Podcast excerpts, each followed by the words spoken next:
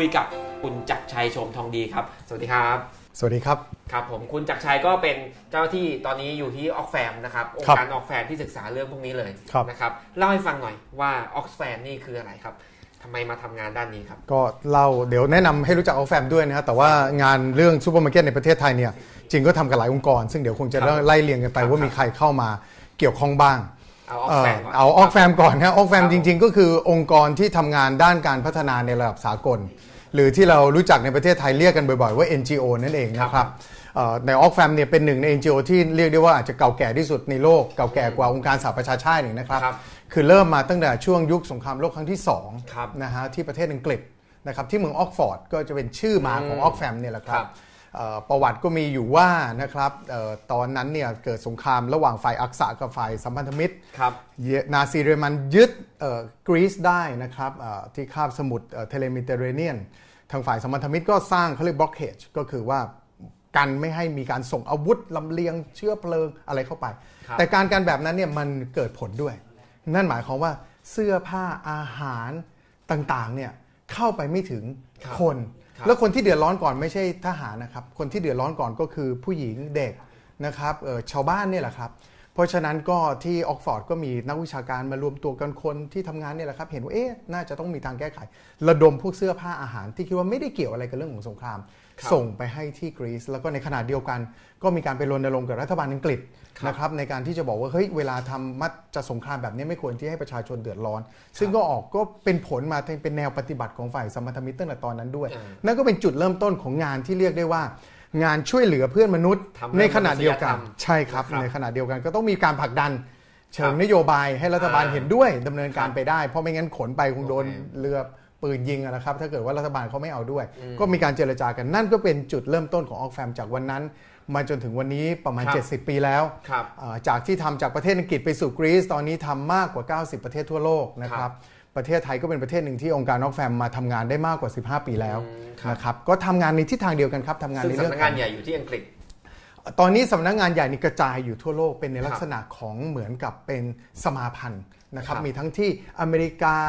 ที่อังกฤษที่เนเธอร์แลนด์ครับนะครับที่เยอรมันทั่วโลกครับเอ่อฮ่องกงด้วยซ้ำเอ่อ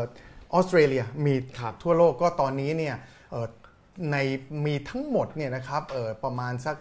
10-20ออกแฟมที่ทำงานอยู่ในระดับโลก และไปทำงานในประเทศอย่างประเทศไทยอีกเนี่ยครับบวกอีกประมาณ 70 กว่าประเทศรวมเป็น 90 กว่าประเทศครับ ในประเทศไทยนี่ทำมานานเท่าไหร่แล้วนะครับ ก็อย่างที่บอกเมื่อกี้ก็คือประมาณสักเกิน 15 ปีมาได้ไม่เท่าไหร่อืมครับผม แล้วทำไม Oxfam ถึงมาสนใจเรื่องซูเปอร์มาร์เก็ตแล้วเราเล่าให้ฟังหน่อยถึงโครงการนี้ครับ คือจริงๆ ผมคิดว่าไม่ใช่แค่ Oxfam ผมคิดว่าทุกคนนะ ผมเองก็สนใจซูเปอร์มาร์เก็ตเพราะว่าเอ่อเข้า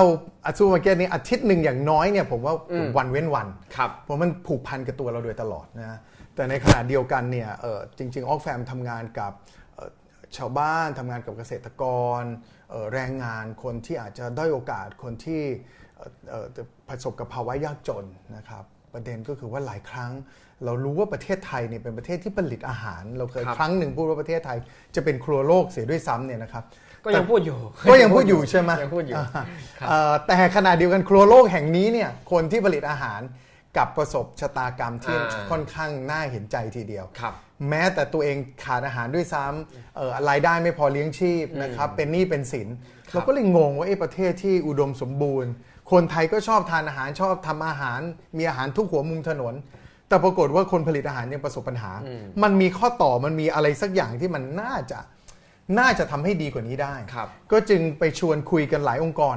นะครับไม่ใช่แค่ออกแฟม เราคุยกับกลิ่นเปลี่ยนโลกนะครับเออของมูลที่ชีววิถีนะครับมูลที่เพื่อผู้บริโภคครับนะครับสามองค์กรเนี่ยร่วมกับออกแฟมในประเทศไทยมารวมกันก่อนบอกว่าเฮ้ยเราน่าจะต้องทำอะไรสักอย่าง นะครับเออแล้วเราเรียนมาตั้งแต่เด็กเนี่ยเวลาเราเห็นเกษตรกรมีปัญหาเนี่ยไปถามใครเลยนะครับว่า ถ้าถามเป๋าเนี่ยถามว่าครับเฮ้ยเห็นเกษตรกรโดนโกงมีปัญหาอ่าอะใครคือผู้ร้ายในทุนในทุนใช่ไหมอ่าแล้วก็จะบอกหนึ่งในทุนสองพ่อค้าคนกลางอ่าพ่อค้าคนกอ่าลางพ่อค้าคนกลางใช่เรียนมาอยู่ในตำราเหมือนกันใช่เหมือนกันในทุนพ่อค้าคนกลางเราไม่เคยรู้เลยว่าเป็นใครไม่เคยไม่เคยเห็นหน้าไม่รู้จักชื่ออ แล้วเราก็มีความรู้สึกว่าหลายครั้งเนี่ยเวลาที่เราเรียกในทุนหรือพ่อค้าคนกลาง จริง ๆเขาก็มีฟังก์ชันนะครับถ้าไม่มีพ่อค้าคนกลางเราก็คงไม่มีอาหารกินใช่ครับถ้าไม่มีคนไปลงทุน เพื่อจะเกิดการขนส่งอาหารมาสู่เรา หรือจากการอาหารมาสู่เราเราก็คงไม่มีอาหารกินเช่นเดียวกัน เพราะฉะนั้นเอ๊ะจะทำยังไงให้ระบบเนี่ยมันดีขึ้นครับคนปลูกก็โอเค คนที่เขาค้าขายตรงนี้เขาก็โอเคอืมและที่สำคัญที่สุดผู้บริโภคก็โอเคด้วยครับเอาล่ะ ไม่ต้องมองไปไหนไกลอื่น นะครับเราเอาสิ่งที่ใกล้โอเคตัวเรามากที่สุดก็คือซูเปอร์มาร์เก็ตคือจริงๆพ่อค้าพ่อค้าคนกลางเนี่ยมันต้องมีหลายชั้นใช่แต่ซูเปอร์มาร์เก็ตเนี่ยก็ถือเป็นพ่อค้าคนกลางเหมือนกัน เป็นแต่พ่ปลายปลายละเป็นพ่อค้าคนกลางสุดท้ายก่อนที่จะมาถึงครับเอ่อผู้บริโภคนั่นเองครับเพราะเขาคือคนที่เลือกของมาสู่สิ่งที่เราจะหยิบครับแล้วเป็นพ่อค้าคนกลางที่เราจะได้ปฏิสัมพันธ์ด้วยเราได้เห็นใช่หน้าด้วยว่าเขาเป็นใครเนาะทีนี้เร็วๆนี้เนี่ยผมเขาเมื่อเมื่อต้นเดือนนี้เองใช่ไหมครับที่เพิ่งเปิดตัวออกมาใหม่ เป็นกิจกรรมใหม่เรียกว่าซูเปอร์มาร์เก็ตที่รัก ใช่ครับ ใช่ไหมครับ เป็นยังไงเล่าให้ฟังหน่อยครับ คือเรามารวมตัวกันอย่างที่บอกนะสามองค์กรแล้วก็ได้มีการทำการศึกษาเอ่อเอ่อการทำงานของซูเปอร์มาร์เก็ต มีการศึกษาของสิ่งที่เรียกว่า supply chain ครับภาษาไทยก็ห่วงโซ่อุปทาน ซึ่งก็ยังฟังไม่รู้เรื่องอีกก็คือเส้นทางของอาหาร เส้นทางของอาหารอ่าตั้งแต่ตั้งแต่ต้นทางผลิตมาจนมาถึงเราใช่จานถ้ามาถึงอยู่บนจานแล้วปลาเนี่ยก็ตั้งแต่ชาวประมงไปจับปลาขึ้นมาเลยครับแล้วมาถึงจานเราข้าวก็ตั้งแต่เอ่อชาวนาปลูกมาถึงจานเราเนี่ยเอ๊ะมันทำงานยังไง มีการจัดสรรผลประโยชน์ยังไงอืมอ่าระบบตลาดตอนนี้เป็นแบบไหนบ้าง มีใครเป็นผู้เล่นบ้างก็ครับเข้าไปศึกษา โดยที่เราเชื่อว่า เราเชื่อว่าจริง ๆ เราเชื่อว่าซูเปอร์มาร์เก็ตที่อยู่ใกล้ผู้บริโภคที่สุดเนี่ยเขาอยากที่จะฟังลูกค้าเขาอยากจะฟังผู้บริโภคนี่แหละ ถ้าผู้บริโภคอยากจะเห็นอะไร เราเชื่อนะ แล้วเราก็เห็นตัวอย่างในต่างประเทศว่าซูเปอร์มาร์เก็ตก็นะครับตอบโจทย์นั้น ในต่างประเทศเกิดเหตุการณ์แบบนั้นขึ้น เวลาผู้บริโภคเห็นเฮ้ยทำแบบนี้สินะไปซื้อของสนับสนุนชาวบ้านเขาหน่อยอืมนะแล้วเราจะเป็นลูกค้าคุณ ซูเปอร์มาร์เก็ตก็ตอบสนองครับนะครับเดินเดินแล้วเราก็เชื่อว่าผู้บริโภคไทย ก็อยากที่จะทานของดีๆอืมนะฮะบอกทานของดีๆ ทีนี้ก็ต้องมาดูไว้คำจำกัดความเขาว่าดีๆเนี่ยของดีเนี่ยครับอ่าคือเป็นอะไรของดีไม่ได้แปลว่าคุณภาพดีอย่างเดียว แต่ว่า supply chain หรือว่าที่มาห่วงโซ่ที่มาอ่ากว่าจะมาถึงเราเนี่ยมันต้องดีด้วย คือครับของดีในที่นี้ก็คือว่า สดครับอร่อยนะถ้าพูดถึงอาหารนะครับ แหมใหม่สดอร่อย ราคาดีคือราคาถูกไม่แพงนะแพครับนะไม่แพงครับ แต่ที่สำคัญจริง ๆ มันมีความดีที่ซ่อนอยู่ในนั้นก็คือว่าอาหารกว่าจะมาถึงเราได้เนี่ยก็มีคนเกี่ยวพันเยอะมากครับไม่ใช่แค่คนปลูกคนขนส่งคนขับรถคนแปรรูปคนเอ่ออย่างมุดเป็นกุ้งก็ต้องแกะกุ้งทำอะไรหลายอย่างมาเนี่ยนะครับ มีคนเกี่ยวพันอยู่ในนั้นมาก แล้วเราไปทำการสำรวจคุยกับคนประมาณมากกว่า 3,000 คนครับ นะครับทำเซอร์เวยในประเทศไทย ในประเทศไทยก่อนครับที่เราจะเริ่มมาทำโครงการ เราก็ไม่มั่นใจครับเราไปทำปรากฏว่าส่วนใหญ่เลยนะครับ บอกว่าถ้าเลือกได้เขาอยากเห็นคนที่ทำอาหารให้เขาเนี่ย คนที่ปลูกข้าวให้เขากินเนี่ย คนเหล่านี้เนี่ยไม่โดนเอาเปรียบอ่าคนเหล่านี้ไม่มีชีวิตลำบากยากแค้น คนเหล่านี้อย่างน้อยมีความสุครัขบอยู่ในในชีวิตของเขาได้มีคุณภาพชีวิตอืมที่ดีที่ยอมรับได้ เขาอยากเห็นอย่างนั้นครับเราก็เอาละสิ มันก็เป็นที่มาว่าเราต้องทำอะไรสักอย่างครับ คือผู้บริโภคคิดอย่างนี้นะครับ แล้วมันมาอย่างไงครับ เราถึงจะมาเป็นซูเปอร์มาร์เก็ตที่รักได้ เราก็มีความรู้สึกว่าเอ๊ะถ้าอย่างนั้นเราจะมาดูเรื่องอะไรกันดีครับนะครับเอ่อมันมีเรื่องใหญ่ ๆ ที่เราคิดว่าน่าจะเกี่ยวพันกับผู้บริโภคอันที่หนึ่งคือที่มาของอาหารคนปลูกดีหรือเปล่า คนกินครับดีหรือเปล่า ระหว่างคนปลูกกับคนกิน โลกใบนี้สิ่งแวดล้อมดีหรือเปล่า มาถึง 3 องค์ประกอบสำคัญ คนผลิตอาหาร คนซื้ออาหารครับ แล้วก็สิ่งแวดล้อมที่เกี่ยวพันทุกคนไว้ด้วยกัน ทีนี้เราก็เลยคิดว่าเราจะต้องมาทำสามเรื่องนี้แหละ มาดูว่าซูเปอร์มาร์เก็ตไหนเอาตอนแรกเลย ให้คนไทยได้รู้จักซูเปอร์มาร์เก็ตตัวเองมากขึ้นครับซูเปอร์มาร์เก็ตไหนให้ความสำคัญกับเรื่องเหล่านี้ ให้ความสำคัญมีการทำงานเรื่องนี้อย่างจริงจังมีนโยบายที่ผูกพันผูกมัดตัวเองว่าทำเรื่องแบบนี้ครับ เราก็ เข้าไปดู ทีนี้เราโอ้ก็โหไปดูที่ซูเปอร์มาร์เก็ตเราไปดูที่ซูเปอร์มาร์เก็ตเลยครับ กลุ่มเป้าหมายของเราในที่นี้คือซูเปอร์มาร์เก็ตแล้วไปศึกษาซูเปอร์มาร์เก็ตซูเปอร์มาร์เก็ตครับผมที่คุณเดินเข้าไปมีชั้นวางของมีแอร์ติดครับแต่เราตอนนี้เราเจาะไปอันที่หนึ่งคือเรื่องของอาหารครับนะเรื่องของอาหารโฟกัสที่อาหารก่อนเพราะฉะนั้นซูเปอร์มาร์เก็ตที่เราดูเนี่ยเป็นซูเปอร์มาร์เก็ตที่ขนาดใหญ่ครับและเป็นที่รู้กันว่าถ้าผู้บริโภคอยากจะไปซื้อของสดอืมจะไปซื้อหมูซื้อไก่มาทำอาหารครับซื้อผักเนี่ย เขาจะเดินเข้าครับเอ่อที่เหล่านี้ครับเราก็ไปดูซูเปอร์มาร์เก็ตรายใหญ่ ๆ ในประเทศไทยครับนะครับ ถามว่าแล้วดูอะไรอืมอย่างที่บอกมีเรื่องของคนผลิต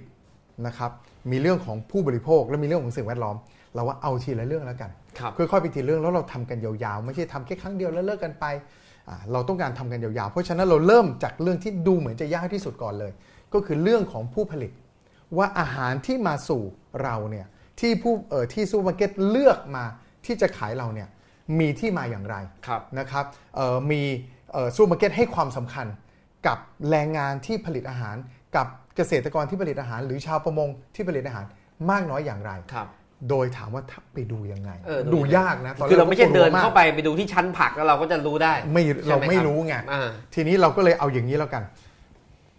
มีมาตรฐานที่ทำขึ้นมาในระดับโลก ซึ่งเป็นครั้งแรกของโลกด้วยนะครับแล้วประเทศไทยเราก็เฮ้ยถ้างั้นเราทำพร้อมกันเลยดีกว่า คือการเข้าไปดูนโยบายสาธารณะของซูเปอร์มาร์เก็ตถามว่าไอ้นโยบายครับสาธารณะมันคือนโยบายอะไร นโยบายสาธารณะก็คือว่านโยบายที่เปิดเผยต่อสาธารณะนั่นเองอืมนั่นหมายความว่ารายงานประจำปีครับเว็บไซต์นะครับหรือแถลงข่าวแถลงการณ์ของซูเปอร์มาร์เก็ตที่บอกกับนักข่าวบอกกับผู้บริโภคครับนะครับเอ่อผู้บริหารมันออกมาให้สัมภาษณ์นักข่าว ถ้าซูเปอร์มาร์เก็ตเราไปดูจากตรงนี้ เพราะฉะนั้นเราดูจากพื้นที่สาธารณะเท่านั้นไม่ได้เข้าไปสืบอืมไม่ได้เข้าไปไม่ได้แอบดูหลังบ้านอ่ไม่ได้ต้องใช้เส้นสายไม่ต้องแฮกข้อมูลไม่ต้องใช่ไม่ต้องครับมีข้อมูลรั่วไหล ทั้งหมดนี้คือจริง ๆ ถ้าผู้บริโภคมีเวลาครับหรือให้ความสนใจก็จะเห็นข้อมูลเหล่านี้อ่าอยู่แล้ว แต่ในความเป็นจริง แม้แต่ตัวผมอะไม่มีใครมีเวลาใช่ไปใช่ ตามดูว่าเขาไป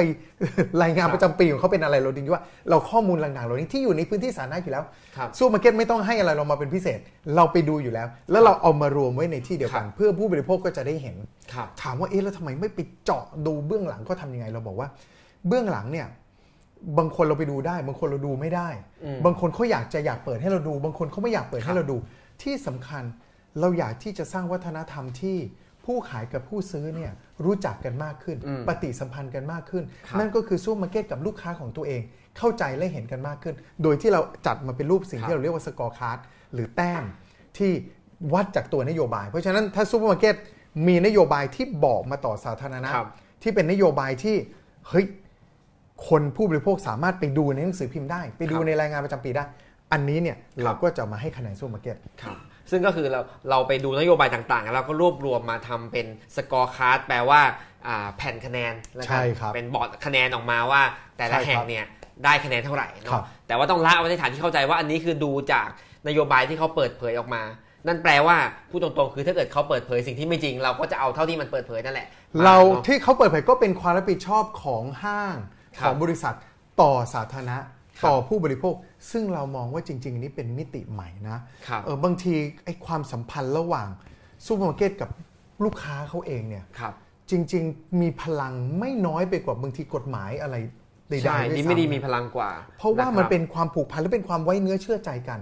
และตอนที่เราไปทำวิจัยเนี่ยเราพบด้วยว่าผู้บริโภคเนี่ยไม่ได้รู้สึกติดลบกับซูเปอร์มาร์เก็ตนะครับเขารู้สึกว่าและเขาอยากเห็นซูเปอร์มาร์เก็ตของเขาทำดีอืมอ่า เพราะฉะนั้นการรณรงค์ของ Dear Supermarket หรือซูเปอร์มาร์เก็ตที่รักเนี่ยเดี๋ยวบอกไว้ตรงนี้เลย ครับไม่ใช่บอกว่าห้างห้างไหนได้คะแนนน้อย ครับอย่าไปเข้า ต้องไปอ่าเข้าห้างที่ได้คะแนนเยอะ อ่าไม่ได้ไม่ใช่เป็นการแก้ไขไม่ใช่เลยครับ ครับ วิธีการก็คือว่าคุณเข้าห้างไหน คุณคุยกับห้างนั้น ครับ คุณเข้าซูเปอร์มาร์เก็ตไหน คุณเป็นขาประจำห้างไหน คุณรู้จักกับเนี่ยคนเช็คของออกคนไหน คุณคุ้นกับครับยามร้านไหน ครับคุณไปคุยกับที่นั่น แล้วเดี๋ยวแคมเปญของเรามีครับให้กรอกส่งอีเมลไปหาได้ด้วยนะครับไปคุยกับที่นั่นว่าอยากเห็นให้เขาปรับปรุงนโยบายอะไรครับอยากเห็นเขารับผิดชอบต่อสังคมอย่างไร ก็คุยตรงนั้นครับครับ ไม่ได้บอกว่าใครได้คะแนนน้อยแล้วไม่ให้เข้า ไม่ใช่เลยครับแต่ถ้าใครได้คะแนนน้อยแต่เรายังอยากจะเข้าเราก็ไปคุยกับใช่ครับซูเปอร์มาร์เก็ตที่เราสนิทจ้าว่าให้พัฒนาตัวเองอย่างไรเนาะใช่ครับครับ คือประเด็นเพราะว่าเราไม่ใช่ใครที่จะไปตัดสินเขาครับ ว่าเขาดีไม่ดีหรือเขาเก่งไม่เก่ง เราไม่ใช่ผู้ชำนาญการ ให้ผมไปเปิดซูเปอร์มาร์เก็ตวันนี้พรุ่งนี้คงจะเจ๊งแต่เราที่เรามีครับความชำนาญคือเรารู้ เพราะเราคุยกับกลุ่มแรงงาน เราคุยกับเกษตรกรรายย่อยอืมเราคุยกับผู้บริโภคครับ แล้วเราอยากสิ่งที่คนเหล่านั้นเห็นอยากที่จะเห็นและอยากที่จะเป็นเนี่ยครับแปลมาเป็นคะแนนครับและเอาไปให้ซูเปอร์มาร์เก็ตดูว่าเนี่ยคุณสนใจจะทำเรื่องแบบนี้ไหมถ้าทำได้คะแนนครับนะครับเพราะฉะนั้น เราไม่ไปตัดสินซูเปอร์มาร์เก็ตครับแต่เราอยากให้ซูเปอร์มาร์เก็ตหันมาให้ความสำคัญครับกับแรงงานคนเล็กคนน้อยกับเกษตรกรครับทุกความสำคัญที่คุณให้จะปรากฏมาเป็นคะแนนครับทีนี้ผมสงสัยอย่างนี้ผมอ่าฟังฟังแล้วยังผมยังสงสัยอยู่สมมุติว่าครับซูเปอร์มาร์เก็ตแห่งหนึ่งเนี่ยสมมติว่านี่ผมเป็นเจ้าของซูเปอร์มาร์เก็ตแห่งหนึ่งครับแล้วผมยังไม่มีคะแนนเรื่องเรื่องแรงงานเลยเนี่ยครับนะครับแต่ว่า กว่าที่สินค้ามันจะมาถึงผมจริง ๆ เนี่ยโอ้ครับมันผ่านพ่อค้าคนกลางคำนี้มาอีกแหละ มันอ่าผ่านตัวกลางมาตั้งหลายตัว ใช่ แต่ไอ้ผู้ผลิตที่ละเมิดสิทธิแรงงานหรือไม่ตรงนู้นอะตรงตรงต้นทางเลยเนี่ย อ่า ผมจะไปเข้าถึงเขาได้ไงคือ ผมเป็นซูเปอร์มาร์เก็ตผมจะไปมีอิทธิพลอะไรต่อผู้ผลิตต้นทางเหรอครับ ครับ มีครับ เออครับ แล้วก็เราก็เห็นปรากฏการณ์นะครับ จริงๆเอ่อเอ่อเดี๋ยวเราคงจะได้คุยมันมีบาง supply chain หรือบางสินค้าที่อาจจะเป็นประเด็นระดับโลกเสียด้วยซ้ำนะครับที่เป็นครับสินค้าจากประเทศไทยเนี่ยแล้วเราเห็นบทบาทของซูเปอร์มาร์เก็ตในต่างประเทศเนี่ยเข้ามาครับร่วมมีบทบาทยกตัวอย่างเช่น คะแนนในหมวดของแรงงานเนี่ยครับซูเปอร์มาร์เก็ตได้มีการตรวจสอบไหมว่าซัพพลายเออร์หรือคนที่ขายของให้คุณเนี่ยครับมีนโยบายการจ้างงานที่เป็นธรรมหรือเปล่าอืมนะมีการตรวจสอบเรื่องการทำงานเกินเวลาไหม ครับ แรงงานที่ทำงานในโรงงานนั้นสามารถมีกรรมการมาดูแลเรื่องสวัสดิการอืมหรือเปล่าครับนะครับเราแยกเป็นข้อย่อยทั้งแรงงานเนี่ย24 ข้อด้วยซ้ำอืมนะครับครับเพราะฉะนั้นนั่นหมายความว่าแม้ซูเปอร์มาร์เก็ตเองเนี่ยไม่ได้คือตัวเองเป็นคนซื้อของมานะครับครับและมีบริษัทจากต้นทางมา ตัวเองไม่จำเป็นจะต้องไปเป็นเจ้าของบริษัทต้นทางครับแต่ตัวเองกำหนดเงื่อนไขการรับซื้อได้ครับอย่างที่สองไม่ใช่แค่เงื่อนไขในการไปลงโทษ เช่น ถ้าคุณไม่ทำตามอืมฉันจะไม่ซื้อของคุณครับ อันนี้อาจจะไม่ได้เป็นอะไรที่ดีที่สุดด้วย สิ่งที่อยากเห็นและหลายประเทศทำก็คือว่า ถ้าคุณทำดี หมายความว่าคุณมีมาตรฐานแรงงานที่ดีครับนะครับ เรามีพรีเมียมให้ เราให้สิทธิพิเศษอืมอาจจะจัดให้เชลฟ์พิเศษอืมอาจจะจัดให้เรื่องของระยะเวลาการจ่าคยรับเงินดีขึ้น อาจจะให้ราคาพิเศษขึ้นครับเป็นไปได้ครับแล้วก็จากการศึกษาของออกแฟมเองเนี่ยจริง ๆ การแก้ไขปัญหาที่ต้นทาง ถ้าเราคิดมาเป็นตัวเลขนะคิดมาเป็นครับเม็ดเงินเนี่ยนะฮะ มันไม่ได้หมายความผู้บริโภคจะต้องซื้อของแพงขึ้นครับหรืออย่างน้อยแพงขึ้นอย่างมีนัยสำคัญไม่เลยนะฮะบาง supply chain เนี่ยของร้อยบาทเนี่ยถ้าแพงขึ้นแค่บาทเดียว ผู้ผลิตต้นทางเนี่ยรายได้จะขึ้นมาอยู่ในระดับที่พ้นความยากจนเลยทีเดียว ครับ นั่นหมายความว่าและไอ้บาทหนึ่งที่เพิ่มขึ้นมาจริง ๆ ไม่จำเป็นจะต้องผู้บริโภคจ่ายนะครับอืมบริษัทระหว่างทางอะก็จ่ายได้ซูเปอร์มาร์เก็ตบางทีก็อาจจะจ่ายได้ซูเปอร์มาร์เก็ตใช่ไหมก็อาจจะจ่ายได้ครับเพราะฉะนั้นเราอยากที่จะให้ซูเปอร์มาร์เก็ตเนี่ย มองในลักษณะที่ว่าเวลาจะซื้อของเข้ามา ครับมีปฏิสัมพันธ์กับผู้ขายของตัวเองอย่างไร อืม เข้าไปดูนโยบายเขาไหม มีนโยบายทั้งเชิงบวกไหมว่า ถ้าซัพพลายเออร์ของคุณทำดีนะครับอย่างของเรามีแต้มอันหนึ่งเนี่ยยกตัวอย่างนะครับ ว่ามีเรื่องของการไม่ทำงานเกินเวลาอืมนะครับมีเรื่องของอย่างของสตรีอย่างเงี้ย ครับ บางซัพพลายเออร์ที่เราค้นพบนะฮะเช่นเอ่อมีการดูแลสตรีเนี่ย ไม่ไม่เข้าใจความแตกต่างระหว่างสตรีกับผู้ชายนะคครัรับบผู้ชายกับผู้หญิงนะครับมามีห้องน้ำให้ไม่เพียงพออืมนะครับเอ่อเอ่อสตรีที่ตั้งครรภ์ไม่ได้มีการดูแลเวลาครับเข้าสู่รายการผลิตที่เหมาะสม เพราะฉะนั้นผู้หญิงในระบบอุตสาหกรรมนั้นก็จะมีปัญหาที่ผลิตสินค้านั้นก็จะมีปัญหาครับถ้าซูเปอร์มาร์เก็ตไปดูว่าเฮ้ยไปตรวจโรงงานเขาทีเดียวว่าครับจะส่งของให้ฉันเพราะเป็นผู้ส่งของรายใหญ่ ห้องน้ำมีเพียงพอไหมอืมระบบการดูแลเอ่อผู้หญิงที่ตั้งครรภ์ดีพอไหมอะอย่างนี้คะแนนขึ้น ครับอย่างนี้เป็นต้นมีรายละเอียดดูหมดเลยครับ ผมสงสัยอย่างนี้ คือผมคิดผมเข้าใจอย่างนี้ไม่รู้ถูกหรือเปล่านะครับว่าจริง ๆ ปัจจุบันเนี่ยซูเปอร์มาร์เก็ตเนี่ยก็เรียกว่าค่อนข้างเกือบเกือบจะผูกขาดตลาดอยู่ว่าสินค้าชิ้นไหนจะรับไหมถ้าซูเปอร์ใหญ่ๆไม่รับเนี่ยสินค้านั้นแทบจะไม่ได้เกิดเลยครับอะไรแบบเนี้ยแล้วการที่เราไปเรียกร้องให้ ถึงกับซูเปอร์มาร์เก็ตเนี่ยต้องไปตรวจโรงงานว่าคุณผลิตสินค้าอย่างไรเนี่ยมันจะไม่ให้อำนาจกับซูเปอร์มาร์เก็ตมากเกินไป ที่จะไปกำหนดตลาดว่าสินค้าชิ้นไหนจะเกิดได้ไม่เกิดได้เหรอครับ ถ้าการตรวจหรือการดูนั้นเป็นการดูเชิงบวก อย่างที่บอกเนี่ยนะฮะและเป็นการแสดงความรับผิดชอบร่วมครับผมว่าอันนี้เนี่ยเออเออไม่ได้ไม่ได้จะเป็นนำไปสู่การผูกขาดเออแต่อย่างใดนะครับ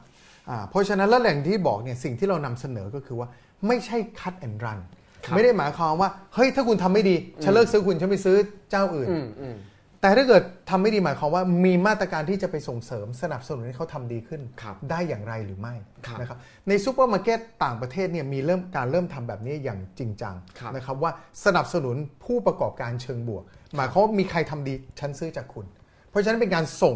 ผู้ผลิตถ้าอยากจะส่งก็เป็นประโยชน์ครับทีนี้ของประเทศไทยเนี่ยจริง ๆ มันมี มีเกร็ดที่น่าสนใจอยู่ ซึ่งอันนี้เนี่ยยังไม่ได้อยู่ในรายงานวิจัย แต่ว่าจริงๆก็น่าสนใจว่า จริง ๆ เจ้าของซูเปอร์มาร์เก็ตในบ้านเราเนี่ยครับหลายเจ้าไม่ได้เป็นแค่เจ้าของซูเปอร์มาร์เก็ตนะครับอืมหลายเจ้านั่ก็นสิมีบทบาทอยู่ในsupply chain อาหารอ่าเองด้วย บางทีผลิตเองขายหลายเองใช่ไหมครับเจ้านะฮะก็มีบทบาทตั้งแต่ชั้นนะครับเออเออ ผลิตตัวอาหารเลยอืมนะครับหรือ input ที่จะเข้าไปสู่การผลิตครับนะครับปัจจัยการผลิตใช่นะครับใช่เอ่อการขนส่งนะครับ แล้วก็มาสู่การที่จะบางครั้งเนี่ยเดี๋ยวไม่ใช่บางครั้งนะครับเกือบทุกเจ้าเขาเรียกว่ามี house brand คือแพ็กเกจเองอืมซึ่งตัวเองนั้นสามารถที่จะดูได้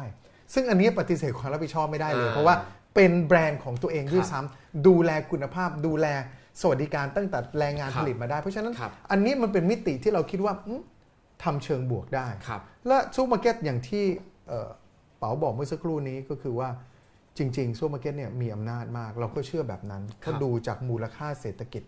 และดูจากขนาดและไซส์ของซูเปอร์มาร์เก็ตเนี่ยเอ่อและคนไทยทุกวันนี้ก็พึ่งซูเปอร์มาร์เก็ตเป็นจำนวนมากใช่ถ้าเกิดเขาเปลี่ยนเราเชื่อว่าครับ supply chain และคนนับแสนนับล้านคนก็จะอืมเปลี่ยนด้วย ครับผม ทาง Oxfam เนี่ยทางทางโครงการซูเปอร์มาร์เก็ตที่รักเนี่ยเรียกฮะครับไม่ได้ไป ไม่ได้ไปหยิบสินค้าทุกชนิดที่มันวางขายเนี่ยมานั่งดูว่าอันนี้ละเมิดสิทธิแรงงานหรือเปล่าไม่ได้ดูถึงขนาดนั้น แต่ดูเฉพาะนโยบายที่เขาเปิดเผยต่อสาธารณะออกมาใช่ครับดังนั้นเนี่ยคนที่ได้คะแนนน้อยในวันนี้เนี่ยจริง ๆอาจจะทำดีกว่าคนที่ได้คะแนนเยอะก็ได้เพียงแต่ยังไม่ได้เปิดผยเรื่องนโยบยกมการใช่เรื่องการทำอันนี้เราไม่ได้เราไม่สามารถเคลมครับหรือว่าไปสรุปได้ว่าทำจริงแล้วเป็นยังไง นะคครัรับบอันนี้เราดูตัวนโยบายครับแต่ทีนี้ผมผมผมอยากจะบอกแบบนี้เนื่องจากว่าจำนวนข้อมันเยอะมาก 93 ข้อครับเอ่อแบ่งเป็นจริง ๆ ทั้งหมดเนี่ยมันแบ่งคำถามเนี่ยเป็น 3 ระดับครับอ่าจาก 93 ข้อหนึ่งใน3เนี่ยเป็นคำถามแบบว่าระดับง่ายหน่อยอ่าหนึ่งใน3เป็นคำถามระดับปานกลาง และหนึ่งใน3ระดับครับยากถามว่าง่ายปานกลางและยากเนี่ยต่างกันยังไง ยกตัวอย่างนะครับคำถามคือคำถามที่เราเอาไปถามคำถามเอ้ยคำถามเอ้ยเรียกอย่างนี้แล้วกันครับ ตัวดัชนีชี้วัดอ่าตัวคะแนนที่เราให้ครับครับเช่น ถ้าซูเปอร์มาร์เก็ตประกาศเอ่อเอ่อยอมรับเรื่องของเอ่อเอ่อเขาเรียกว่าไปลงนามในคำประกาศของสหประชาชาติครับเอ่อเรื่องของสิทธิแรงงานอย่างนี้เป็นต้นครับหรือซูเปอร์มาร์เก็ตประกาศว่าเฮ้ยปัญมีมีปัญหาในด้านของสิทธิแรงงาน และจำเป็นจะต้องได้รับการแก้ไขโดยการที่ซูเปอร์มาร์เก็ตต้องเข้าไปมีส่วนร่วมครับถ้าแค่ประกาศเนี่ยนะครับคะแนนได้ละหนึ่งคะแนนอืมนะครับครับในทุกหมวดหมู่เพราะฉะนั้นเออสามเออเก้าเก้าสิบสามคะแนนเนี่ยแบ่งเป็น31 31 31 31 คะแนนแรกเนี่ยเป็นเรื่องประกาศล้วนๆเลยครับครับเป็นเรื่องประกาศล้วนๆว่าเห็นถึงปัญหาอืมเห็นว่าจะต้องเข้าไปแก้ไข เห็นว่ามีความไม่เป็นธรรมอยู่ครับเอาเป็นว่าแบบที่แบบถ้ามีแต่ว่าดีแต่พูดอ่าเราเป็นว่าสื่อสารนะถ้าดีแต่พูดนะเราไม่ทำนะก็พูดอย่างเดียวยังได้คะแนนโฆษณาอย่างเดียว 31 คะแนนเห็นเห็นอ่าอ่าสามสิบคะแนนขอให้เห็นพูดเถอะขอให้พูดเถอะครับนะสามสิบคะแนนเห็นอีก30คะแนนถัดมา เมื่อพูดแล้ว นะยกตัวอย่างนะครับบอกว่าเฮ้ยไปประกาศว่าแรงไปลงอ่านไปประกาศเอ่อเอ่อทำเอ่อร่วมลงนามในเรื่องของเอ่อประกาศสิทธิมนุษยชนของสหประชาชาติครับ อันนี้ได้ละยังไม่ต้องทำอะไรเลย อันที่สองกลับมาแล้วมีแผนงาน ประกาศแผนงานขึ้นเว็บไซต์ขององค์กรตัวเอง หรือในรายงานว่า เพื่อที่จะไปทำตามคำประกาศนั้นมีแผนงานอย่างไรอ่าครับมีการกำหนดผู้บริหารที่รับผิดชอบ ต่อแผนงานนั้นครับ ด้านยกตัวอย่างด้านด้านสิทธิมนุษยชน หรือครับด้านดูแลเอ่อผู้เอ่อเกษตรกรรายย่อย มีแผนงานชัดเจน อันนี้ได้ไปคะแนนหนึ่งแล้วครับเพราะฉะนั้นเนี่ย62 คะแนนนี่ก็น่าที่จะพอได้อ่านะครับสามสิบคะแนนสุดท้ายนี่ยากหน่อยครับนั่นหมายความว่ามีอาจจะยกตัวอย่างเช่น มีการไปทำงานกับซัพพลายเออร์ของตัวเอง สนับสนุนซัพพลายเออร์ของตัวเองให้เกิดการแก้ไขปัญหาด้วย ไม่ใช่ทำแค่ตัวเองอืมหรือมีการทำแล้วมีการทำรายงานครับ แล้วก็มีการรายงานผลนั้นอย่างต่อเนื่องครับทุกปีเป็นเวลาอย่างน้อย 3 ปี นั่นหมายถึงว่าแม้เราไม่จำเป็นจะต้องเข้าไปตรวจสินค้าเป็นรายชนิด ครับ แต่ถ้าเราดูจากคะแนนตรงนี้เราก็ยังพอบอกได้หนึ่งประกาศเห็นแล้วว่ามีปัญหา 2. มีการกำหนดแผนงานชัดเจนในองค์กร 3. มีการรายงานแล้วอย่างน้อย 3 ปีต่อเนื่องว่าทำแล้วเป็นอย่างไร ถ้าเราเชื่อตามงานเอกสารแบบนี้ นั่นหมายความว่าอย่างน้อยระดับหนึ่งเราก็จะเห็นว่าองค์กรไหนทำจริงจัง ครับมากน้อยขนาดไหน ครับ โดยไม่จำเป็นจะต้องเข้าไปตรวจลายสินค้าด้วยซ้ำอืมครับผมอ่าถ้าดูตัวเลขตอนนี้ที่ออกมาเนี่ย ดูเหมือนส่วนใหญ่ของประเทศไทยยังได้ เรียกว่าต่ำๆอยู่เนาะเพราะมันจาก 90 กว่ายังได้กันหลักหน่วยหรือว่า 10 เนี่ยครับ นั่นแปลว่ามีอีกเยอะต้องทำต่างประเทศมีไหมครับที่เขาแบบเอ่ออันนี้อันนี้คือออกมาพร้อมกันทั้งทั้งโลกเลยไหม ของทั้งโลกออกเมื่อวันที่ 21 มิถุนายน ของประเทศไทยออกเมื่อวันที่ 5 กรกฎาคม อ๋อไล่ไล่กันมาไล่กันมาไล่กันมาเลยแต่ต่างคปรับระเทศมีไหมที่เขาแบบที่ไหนที่โหได้คะแนนเกือบเต็มหรือว่าได้เยอะมากอะไรอย่างงี้ ทีนี้แต่ว่าก็จะเห็นว่าเอ่อการให้คะแนนเนี่ยถามว่า เพราะในยุคโลกาภิวัตน์บริษัทบางทีไม่ได้แค่ทำในประเทศตัวเองแค่นั้นครับนะฮะอย่างของสหรัฐอเมริกาเนี่ยก็ไปลงไปทำในอังกฤษด้วยครับนะครับมีการคอร์สเพราะฉะนั้นครับเอ๊ะแล้วเราจะไปดูคะแนนที่ไหน ตัดปัญหาเลยครับดูบริษัทแม่ แล้วก็ถ้าบริษัทแม่ประกาศว่า นโยบายเหล่านั้นผูกพันบริษัทลูกครับของตัวเอง ครับเพราะฉะนั้นก็จะได้คะแนนนั้นไปจะดูนโยบายสาธารณะของบริษัทแม่เท่านั้น ครับ เพราะฉะนั้นถ้าจะสังเกตจะมีเอ่อคะแนนของบริษัทเทสโก้นะครับครับ อ่านะซึ่งครับบ้านของเราประเทเนี่ยศอังกฤษเรียกโลตัส บ้าบ้านเราเรียกคือเทสโก้ Tesco โ o ตัสนะครับครับเทสโก้โ o ตัสคือซึ่งสากลก็สูงประเทศไทยก็สูง ก็คือคะแนนเดียวกันครับ อ่า ก็คือคะแนนเดียวกัน นั่นก็คือว่าตัวเทสโก้เราดูที่บริษัทแม่ครับ เพราะฉะนั้นก็จะเป็นคะแนนเดียวกันทั่วโลกครับนะครับ แต่ในกรณีของไทยเราเนี่ยเนื่องจากว่าบริษัทอื่นเราก็ดูบริษัทแม่ครับเช่น บริษัทอื่นเนี่ยบางทีไปทำไปลงทุนในเวียดนามไปลงทุนในจีนเราไม่ได้ตามไปดูในจีนนะเราดูนโยบายของบริษัทแม่ครับแต่นี้เราก็อยากที่จะเอ่อให้ผู้บริโภคก็เข้าใจด้วยว่าอันบริษัทไทยก็พัฒนามาแบบบริษัทไทยอ่าอันนี้บริษัทระดับตะวันตกนะบริษัทโลกเขาก็พัฒนาของเขาครับแต่ว่าคะแนนของเทสโก้เนี่ยเราใช้คะแนนของสากล เพราะเราต้องใช้มาตรฐานเดียวกันของบริษัท แต่เราณขณะนี้เราไม่ได้บอกว่าเทสโก้ในประเทศไทยเอ่อโอ้โห มีนโยบายทำจริงทำจัง ดีกว่าบริษัทอื่นที่ได้คะแนนน้อยกว่าเขาอยู่ในประเทศไทยอ่าบอกแล้วอย่างเมื่อกี้ที่คุยกับเป๋าก็คือว่าเราบอกไม่ได้หรอกว่าเวลาทำจริงเป็นยังไง เราดูแค่ระดับนโยบายครับนะครับโอเคแล้วเดี๋ยวชั้นต่อไปเนี่ยถ้าเราอยากจะชวนผู้บริโภคมาดูซิว่าครับเอ๊ะแล้วนโยบายนี้มันเป็นจริงในประเทศไทยไหมหรือไม่อย่างไรครับ แต่ผมขออนุญาตใช้เวลาอีกนิดนึงในการอธิบายในกรณีของ Tesco Lotus นะครัครับบเราคะแนนสกอร์เนี่ยนะฮะเป็นคะแนนของเดียวกับทั้งโลก เพราะฉะนั้นก็จะเห็นว่าคะแนนก็จะค่อนข้างที่จะสูงโดยเปรียบเทียบนะครับ โดยเปรียบเทียบก็คะแนนอาจจะค่อนข้างสูง แต่เราก็ดูเช่นเดียวกันว่า นโยบายหรือข้อมูลที่อยู่ในช่องทางของ Tesco Lotus ที่อยู่อยู่แล้วนะครับ ที่ผู้บริโภคเองก็สามารถดูได้เนี่ยณขณะนี้จริง ๆ ก็ยังมีแกลบอยู่ ไม่ใช่เป็นคะแนนเดียวกันกับที่เทสโก้ในระดับสากลได้นะครับก็จะต่างกันอยู่พอสมควรนะครับ สิ่งที่เราอยากจะเห็นก็คือว่าเอ่อบริษัททุกบริษัทที่ operate หรือดำเนินการในประเทศไทยเนี่ยก็ควรที่จะเอาข้อมูลที่ตัวเองก็มีอยู่แล้ว แล้วผูกมัดครับตัวเองด้วยเนี่ยครับสื่อสารกับผู้บริโภค ผู้บริโภคก็จะได้รู้ต่อไปเวลาไปซื้อของที่ร้านก็อ้อครับมั่นใจได้เลยว่าเอ่อสินค้าอาหารทะเลที่เอามาขาย หรือสินค้าอะไรที่เอามาขายเนี่ยไม่เอาไปเป้ไม่ไปขุดรีดแรงงานหรืออะไรอย่างนี้เป็นต้นครับครับ ก็แค่ สื่อสารให้มากขึ้นคะแนนก็จะขึ้นแล้วไม่ยากนะครับถูกต้องแต่ว่าจริง ๆ แล้วเนี่ยพูดดูเหมือนง่าย แต่การสื่อสารเนี่ยไม่ใช่การโฆษณานะครับครับจะต้องเป็นนโยบายของบริษัทครับหลายบริษัทเนี่ยทำดีครับเอ่อไปส่งเสริมเกษตรกรรายย่อยครับไปช่วยให้เขาได้มีรายได้ดีขึ้น แต่ไม่ได้เป็นนโยบายครับเมื่อไม่เป็นนโยบายหมายความว่า เดือนนี้ทำเดือนหน้าทำอืมอืมเดือนถัดไปไม่ทำละอย่างนี้ไม่ทำไปไม่ไม่นับอะมันนี้ไม่นับ ไม่ทำไป 8 เดือน อยู่ดีมาทำอีกสักเดือนหนึ่งครับหรือนานๆทีก็จัดอ่าเกษตรกรมาใส่ชุดอ่า เอ่อเอ่อเอ่อทำเป็นเกษตรกร PR แล้วก็ทำเป็น PR มาวางซุ้มอยู่กลางห้าง ครับ ขายไปสักครั้งหนึ่งหลังจากนั้นก็หายไปเลยไม่ครัทำบอีก ถามว่าดีไหมทำอะไรได้ทำเถอะครับ ครับ เพียงแต่ว่าคะแนนจะขึ้นเนี่ย ครับ อยากให้เป็นนโยบาย โอเคเช่น เราทำงานกับเกษตรกรอย่างต่อเนื่อง ครับเราให้ราคาที่เป็นธรรมเราลงไปส่งเสริมเขาในการผลิตอย่างยั่งยืนเนี่ยนะครับ บางห้างเนี่ยเรารู้ว่าทำจริงครับ แต่เขาเอายองไม่เป็นนโยบายอืมเราคิดว่าปีหน้าเราอยากจะเชียร์เขาจริง ๆ เลยว่า แล้วเราเห็นเขาทำต่อเนื่องครับมาหลายปีนะ จัดมาเป็นนโยบายเลยครับคะแนนจะได้ขึ้นอ่าเชียร์กันนะครับ ทุกห้างครับมีโอกาสทั้งนั้น ถ้าจะพัฒนาตัวเองแล้วเราก็ได้มีโอกาสพูดคุยสื่อสารกับเขาอยู่ เขาก็รู้ว่าถ้าจะคะแนนขึ้นเนี่ยจะต้องทำยังไงบ้างครับใช่ไหมครับ ก็อ่าฝากเชียร์ทุกห้างนะครับฝากเชียร์ทุกซูเปอร์มาร์เก็ตแต่ผมถามอย่างนี้ต่ออ่าในฐานะผู้บริโภคเมื่อกี้คุณจักรชัยพูดว่า ถ้าเราอยากจะเชียร์ห้างที่เราชอบให้มันได้คะแนนเยอะครับ ให้มีนโยบายที่ดีเนี่ยเราสามารถทำได้ เราสามารถทำได้ต้องการยังงนะครับคือจริงๆเนี่ยทุกท่านก็สามารถทำได้เลยนะฮะผมครับคิดว่ารวมพลังผู้บริโภคในต่างประเทศมีมีมีตัวอย่างให้เห็นเยอะครับมีทั้งเออเป็นเขาเรียกแครอทม็อบก็มีนะฮะครับแครอทม็อบก็คือแครอทนี่แหละครับเอ่อแต่ว่าภาษาเอ่อสำนวนภาษาอังกฤษเนี่ยแครอทก็คือการให้รางวัลอืมนั่นก็หมายความว่าถ้าเกิดว่าเดี๋ยวถ้าคะแนนขึ้นเมื่อไหร่เราก็อยากจะชวนว่าใครเป็นลูกค้าประจำอยู่แล้วเนี่ย ไปชมเขาทุกห้าง ส่งอีเมลไปชมผู้บริหารได้นะครับอืมคะแนนคนไหนไม่ขึ้นครับก็อาจจะไปเอ่อเตือนเขาหน่อย ว่าครับเฮ้ยคะแนนไม่ขยับเลยคุณไม่สนใจครับเกษตรกรบ้างเหรอ ไม่สนใจแรงงานบ้างเหรออมเราเดียซูเปอร์มาร์เก็ตหรือซูเปอร์มาร์เก็ตที่รักเนี่ยเราจะอยู่ตรงนี้ไปจากวันนี้ไปครับ3ปีครึ่งแน่นอนอืมนะครับ ตลอด 3-4 ปีนี้เนี่ยเราจะชวนทำกิจกรรมกันต่อเนื่อง ชวนผู้บริโภคมาร่วมใช่กิครัจกรรมกันใช่ครับนะทุกวันนี้ก็เข้าไปติดตามบนเอ่อเว็บไซต์ เว็บไซต์ชื่อว่า Dear Supermarket นะครับ ได้ Dearนี่คือ D E A R แปลว่าที่รักใช่ครับไม่ไม่ใช่ใช่ ซูเปอร์มาร์เก็ตครับถ้าผมเข้าไปจะเจออะไรครับ เข้าไปก็จะเจอข้อมูล scorecard ของซูเปอร์มาร์เก็ตและความเป็นครับมาของซูเปอร์มาร์เก็ตนะมีครับ เกร็ดความรู้เยอะแยะนะครับ แล้วก็จะมีบอกว่าเราสามารถทำอะไรได้บ้างใช่ไหม ครับ แล้วก็ที่อย่างที่บอกว่าเรา ด้วยตัวชื่อแคมเปญเองหรือการรณรงค์อะเหมือนเป็นการเขียนจดหมายอืมนะเดีย Dear Supermarket นะเดียมีสองความหมาย คุณอยากจะบอกอะไร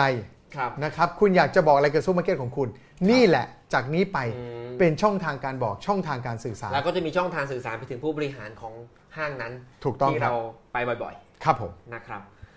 ถามนี้อีก ผู้บริโภคเนี่ยครับ คุณจักรชัย แต่ละคนจะไปซื้ออะไรทั้งที เราต้องคิดเยอะขนาดนี้เลยเหรอคือเราอืมเออจริงทำไมทำไมเราโอ้เดิมเราต้องสนใจว่า ซื้อแต่ละอย่างเนี่ย จะสร้างพลาสติกทำลายสิ่งแวดล้อมไหมเราต้องสนใจว่าอาหารสดหรือเปล่า บูดหรือเปล่า เก็บได้นานหรือเปล่า ใส่สารอะไรที่เป็นภัยต่อสุขภาพหรือเปล่า ราคาเท่าไหร่อู้มีเรื่องต้องคิดเยอะมากเลยยังต้องมาคิดเรื่อง supply chain เรื่องที่มาอีกเหรอครับ ผมคิดว่าทุกวันนี้คนไทยก็มีอะไรคิดกันอยู่แล้วฮะ เพิ่มอีกเรื่องหนึ่งคงไม่เป็นไร ไม่เป็นไรครับผู้เล่นฮะจริง ๆ แล้วคืออย่างนี้ การทำเรื่องของ scorecard เนี่ยจริง ๆ ก็เพื่อตอบโจทย์ตรงนี้แหละครับครับ เพราะบางทีเนี่ยเรามือเข้าไปเดินเอ๊ะจะซื้อสินค้าอันไหนดีเอ๊ะอันนี้ดีหรือไม่ดีเอ๊ะอันนี้ทำลายสิ่งแวดล้อมหรือเปล่า อันนี้เป็นประโยชน์กับผู้ผลิตไหมใช่ เราพยายามเรื่องต้องคิดเยอะ ทำให้ปัญหามันน้อยที่สุดครับคือมีสกอร์อยู่อันเดียว ต่อไปท่านมีมือถือครับท่านก็เห็นได้เลย ท่านก็รู้เลยว่า ถ้าซูเปอร์มาร์เก็ตนี้มีนโยบายที่ work ครับท่านเดินเข้าด้วยความสบายใจก็ซื้อเลย สบายใจครับครับแต่ถ้าเกิดว่าหุยอืมก็เข้าทุกวันนะแต่ไม่ไม่คุณไม่ทำอะไรเลยอะ ก็ช่วยไปบอกหน่อยเถอะครับแล้วก็ไม่ต้องไปแยกบอก เอ้ย ไปเอาขอมะม่วงดีๆ ขอหมูสดๆเขาถ้าเขามีนโยบายเขาผูกมัดนะแล้วนโยบายนี้จริง ๆ เนี่ย มันผูกมัดเขาทั้งในเชิงตอบผู้บริโภคและในเชิงกฎหมายด้วยว่าถ้าเขาประกาศว่าเขาจะต้องทำเขาก็จะต้องทำนะครับเพราะฉะนั้นเราอยากให้มันมีมิติใหม่ที่ผู้บริโภคไม่เหนื่อยอืมดูแค่ scorecard อันเดียวรู้เลยอืมนะครับแต่เราก็บอกแล้วไม่ได้เชียร์ให้เปลี่ยนร้านอืมแต่ก็คือถ้าจะบอกอะไรเขาได้ก็แค่คลิกเข้ามาบนเว็บไซต์ครับตาม Facebook ซูเปอร์มาร์เก็ตที่รักครับก็สามารถสื่อสารได้เหมือนกันนะครับแล้วไม่ต้องไปเปลี่ยนร้านหรอกครับท่านไปร้านไหนท่านก็ไปร้านนั้นแต่ เพราะท่านจะมีพลังเนื่องจากว่าท่านมีความผูกพันอยู่กับเขาอืมอ่า แค่บอกเขาหน่อยนะครับต่อไปเราอยากจะเชียร์ซูเปอร์มาร์เก็ตด้วยให้มีกล่องแล้วฟังความคิดเห็น สมมุติมีอะไรปุ๊บก็เขียนบอกไปเลยก็ได้ หรืออยากที่จะให้ scorecard มากขึ้น คือสื่อสารได้หลายแบบ โดยไม่จำเป็นจะต้องไปนั่งปวดหัว ทุกครั้งที่เลือกซื้ออาหารครับเพราะเข้าไปแล้วก็สบายใจเลยว่าเฮ้ยเราไปที่นี่เนี่ยที่ที่เราคุ้นเคยเนี่ยเขาใส่ใจคนที่เอาอาหารมาให้เราด้วยอืมครับผมเอิ่มถ้าเกิดทำแบบนี้เนี่ย โอเค เราเราไม่ได้มีวัตถุประสงค์จะไปตำหนิหรือจะไปครับด่าใครนะครับว่าซูเปอร์ไหนดีไม่ดี แต่ว่าถ้าเราทำ scorecard แล้วสักพักผู้บริโภคใช้งาน scorecard นี้ไปเรื่อยครับๆแต่ว่าทำให้บางที่ขายไม่ดีอย่างนี้เขาจะมีปัญหากับเราไหมครับมีโดนฟ้องได้ไหมครับโปรเจกต์แบบนี้ ผมถ้าถ้าถ้าคือฟ้องแล้วผมก็คงแปลกใจนะว่าทำไมถึงฟ้อง เพราะว่าจริง ๆ แล้วอย่างที่เราบอกเนี่ยทั้งหมดเป็นเชิงบวกครับนะครับทั้งหมดเป็นเชิงบวกก็คือว่า ถ้าไม่ทำก็ถือว่าปกติครับนะนั่นก็หมายความว่าถ้าของใครเนี่ย มีนโยบายที่มีมากขึ้น ซึ่งนโยบายต่างๆ เหล่านี้ก็อยู่ในที่สาธารณะอยู่แล้วอืมเพียงแต่ว่าเราเห็นใจผู้บริโภคว่าจะไปตามอ่านหนังสือพิมพ์จะไปตามงานรายงานประจำปีอะไรทั้งหมดคงไม่ไหว ดูแค่กระดาษแผ่นเดียว ดูหน้าจอเดียว สรุปอยู่ตรงนั้นเลย ครับก็เป็นการรวบรวมสิ่งที่ท่านสื่อสารกับอืมผู้บริโภคอยู่แล้ว อืม เราเนี่ยเราแค่ย่อยให้แล้วแล้วเราแค่เหมือนสื่อสารต่อให้ท่านด้วย ครับ ยิ่งท่านมีนโยบายที่ท่านโฆษณาเยอะ อืมแต่ต้องเป็นนโยบายที่ผูกมัดจริงนะ ครับมันก็จะมาปรากฏอยู่ในครับตัว scorecard นี้มากขึ้น เหมือนเป็นช่องทางรวมอยู่ตรงนี้ ไม่จำเป็นจะต้องไปดู space สปาไม่จำเป็นจะต้องไปดูโฆษณาของทุกห้าง ไม่จำเป็นจะต้องไปอ่านรายงานประจำปีของทุกร้าน มาดูในกระดาษแผ่นเดียวก็รู้เลยว่า ครับเอ่อ ใครได้ทำอะไรบ้างครับเพราะฉะนั้นจริง ๆ แล้วตรงนี้เนี่ยมีแต่บวก อืมถ้ามองอ่านะถ้าซูเปอร์มาร์เก็ตใจกว้างเข้าใจว่าเราทำอะไรเนี่ยดีมีแต่จะช่วยส่งเสริมและจนนะครับถึงวันนี้เนี่ยซูเปอร์มาร์เก็ตส่วนใหญ่เลยนะฮะครับ เท่าที่ได้คุย เขาอยากแล้ววันที่เราแถลงข่าวเนี่ยก็มาคุยกับเราด้วยอืมแล้วบอกอยากจะร่วมกิจกรรม อยากจะครับสื่อสารอะไรจริงจังเราบอกเอาเลยเราเต็มที่ครับเพียงแต่ว่าเราขออย่างเดียว ไม่ใช่แค่การโฆษณาอืมเราอยากให้เป็นนโยบายแล้วทำจริงครับ แล้วถ้าทำจริงแล้วอยากจะประชาสัมพันธ์อะไรยังไง เดี๋ยวจะมาปรากฏ เดี๋ยวจะมาปรากฏอยู่ในเว็บไซต์เราช่วยอยู่ในด้วย Facebook นะเราเองครับ เพราะฉะนั้นท่านผู้ชมที่เป็นผู้บริโภคเป็นลูกค้าซูเปอร์มาร์เก็ตนะครับ ซึ่งคิดว่าแทบทุกคนเป็นหมดนะครับ ก็สามารถติดตาม scorecard นี้ แล้วก็อัปเดตต่างๆ ได้ทางไหนบ้างครับ Facebook ซูเปอร์มาร์เก็ตที่รักอ่าแล้วก็พิมพ์ภาษาไทยไซเลยต์นะครับใช่ครับครับแล้วก็เอ่อแล้วก็เว็บไซต์นี้เว็บไซต์นี้ครับ Supermarket Dear Supermarket dot อะไรนะครับ ผมว่าเอ่อ dot com dot com ครับแต่ว่าใส่เข้าไปแค่ Dear Dear Supermarket Supermarket เนี่ยแหละครับ โอเค ลายเดียวของโลกเนี่ยแหละคครัรับ ครับผม ทีนี้อ่าระหว่างนี้เรายังมีเรื่องคุยกับคุณจักรชัยอีกเยอะ ซึ่งจะยากขึ้นเรื่อยๆนะครับ เรื่องการละเมิดสิทธิแรงงานจนกว่าจะมาเป็นสินค้าแต่ละอย่างได้เนี่ย อ่า อ่าพูดสักเรื่องหนึ่งที่ก็อาจจะออกข่าวบ่อยๆ จนจนชินจนไม่ไม่ได้พูดอะไรแล้วก็คืออา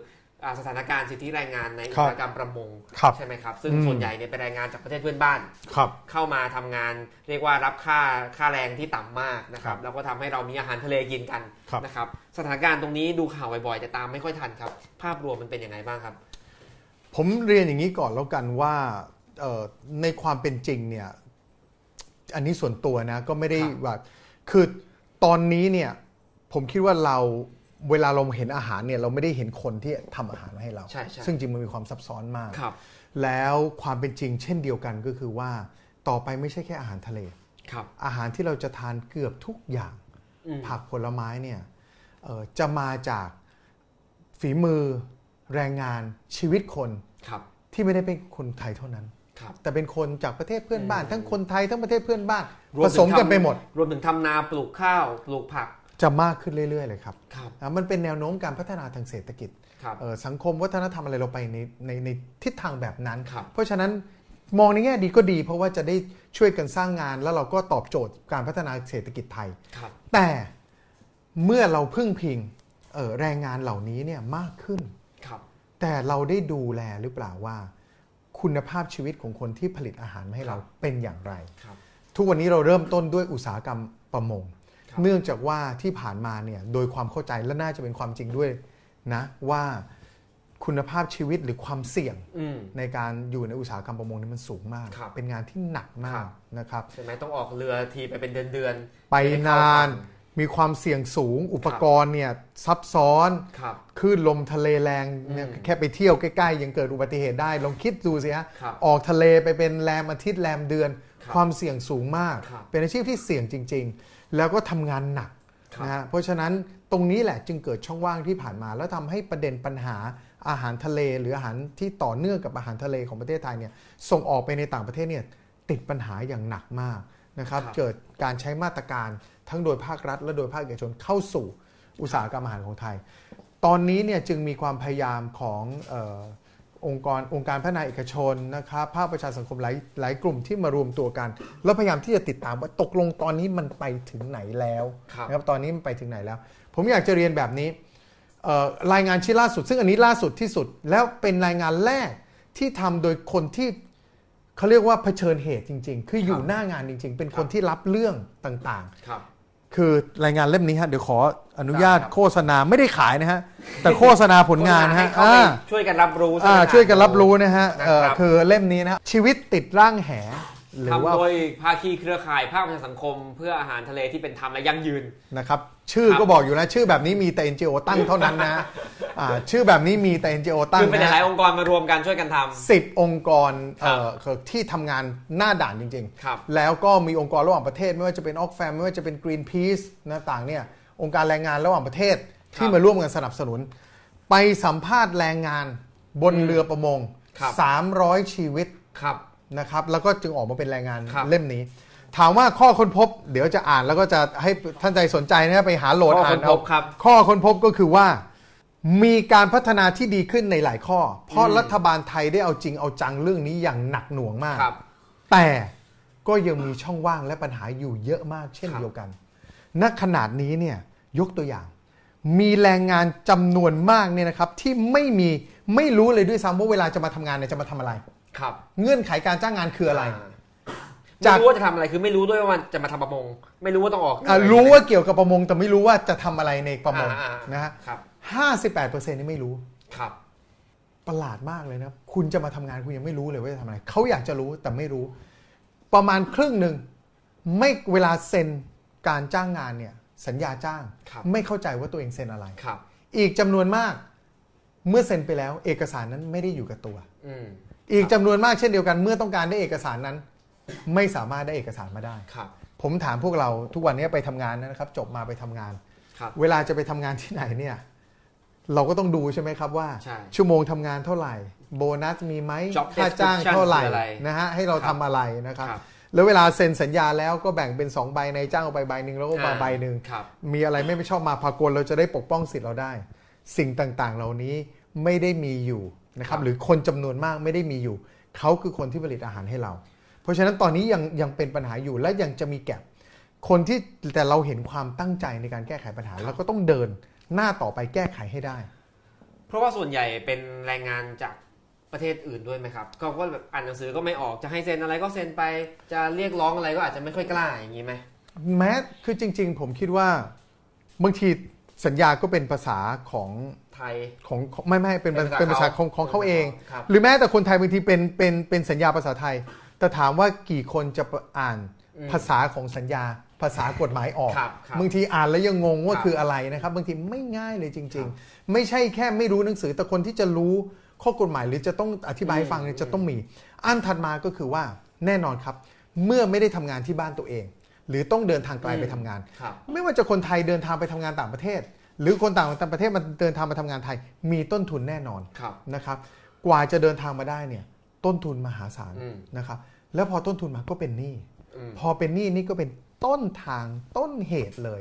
ของการที่จะเข้าไปสู่สิ่งที่เรียกว่าเอ่อแรงงานที่ถูกบังคับครับหรือจะเป็นแรงงานทาสเสียด้วยซ้ำก็เป็นไปได้อืมถูกซื้อขายต่อมาเป็นทอดอืมๆเพราะจะต้องไปกู้เงิน พอไปกู้เงิน เจ้าของเงินกู้ก็ครับเอาหนี้นั้นไปขายให้กับนายจ้าง นายจ้างก็ได้แรงงานมาทำงาน แล้วก็พอได้เงินเดือนมา ตัวเองก็แทนที่จะได้เงินเดือนก็โดนตัดเงินเดือนนั้นไป เป็นการใช้หนี้ให้นายจ้างครับเพราะฉะนั้นกว่าหนี้นั้นจะถูกใช้หมด ตัวเองก็ยังต้องตกอยู่ในสภาพการจ้างงานนั้น ทั้งที่ตัวเองครับอาจจะไม่ชอบครับหรือตัวเองนั้นถูกเอารัดเอาเปรียบ ต้องทำงานเกินวันละ 14 ชั่วโมงครับอย่างนี้เป็นต้นนะครับ เคยเห็นข่าวว่าประเทศไทยโดนแบนได้ธงแดงใช่ไหมครับ ได้ธงเหลืองครับ ได้ธง ได้ใบเหลืองก็เรียกใบเหลือง ใบเหลืองยังไม่แดงเนาะยังไม่แดงครับ แล้วเราปลดปลดเห็นมีความพยายามมากมายเลย มีการออกมาตรา 44 มีการใช่ครับออกกฎหมายใหม่ พรกพรบ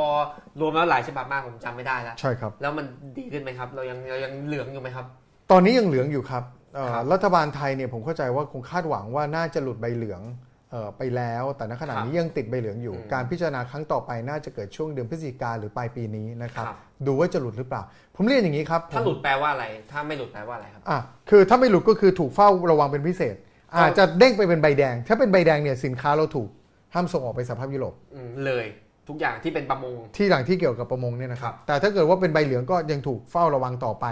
นะครับครับถ้าเกิดว่าหลุดก็คือว่าเข้าสู่สถานการณ์ปกติอ่าส่งออกไปได้นะครับครับ ทีนี้อยากจะเรียนแบบนี้ว่า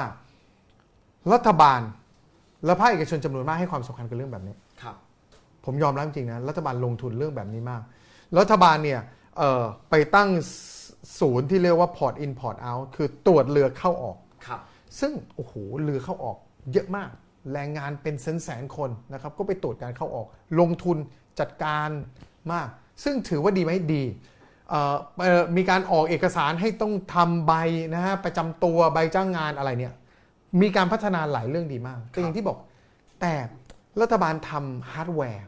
แต่ตัวซอฟต์แวร์เนี่ยอืมแหมมันยังไม่อัปเดตครับอ่าอ่าตัวซอฟต์แวร์มันยังไม่อัปเดตทุกวันนี้ที่เรียกว่า operation system เนี่ยแอปมันล้าหลังไปหน่อย มันก็ขึ้นอยู่กับอ่าเจ้าหน้าที่ระดับปฏิบัติด้วยไหมครับ ด้วยซอฟต์ร์แล้วเนี่ย่ยความเข้าใจของการออกแบบยกตัวอย่างเช่น เวลาไปตรวจแรงงานว่า แรงงานขึ้นมาจากเรือ โดนเอาเปรียบไหมทำงานเกิน 14 ชั่วโมงหรือเปล่าได้รับค่าจ้างไหมครับ อย่างเงี้ยยกตัวอย่างเวลาไปสัมภาษณ์เขาก็เออ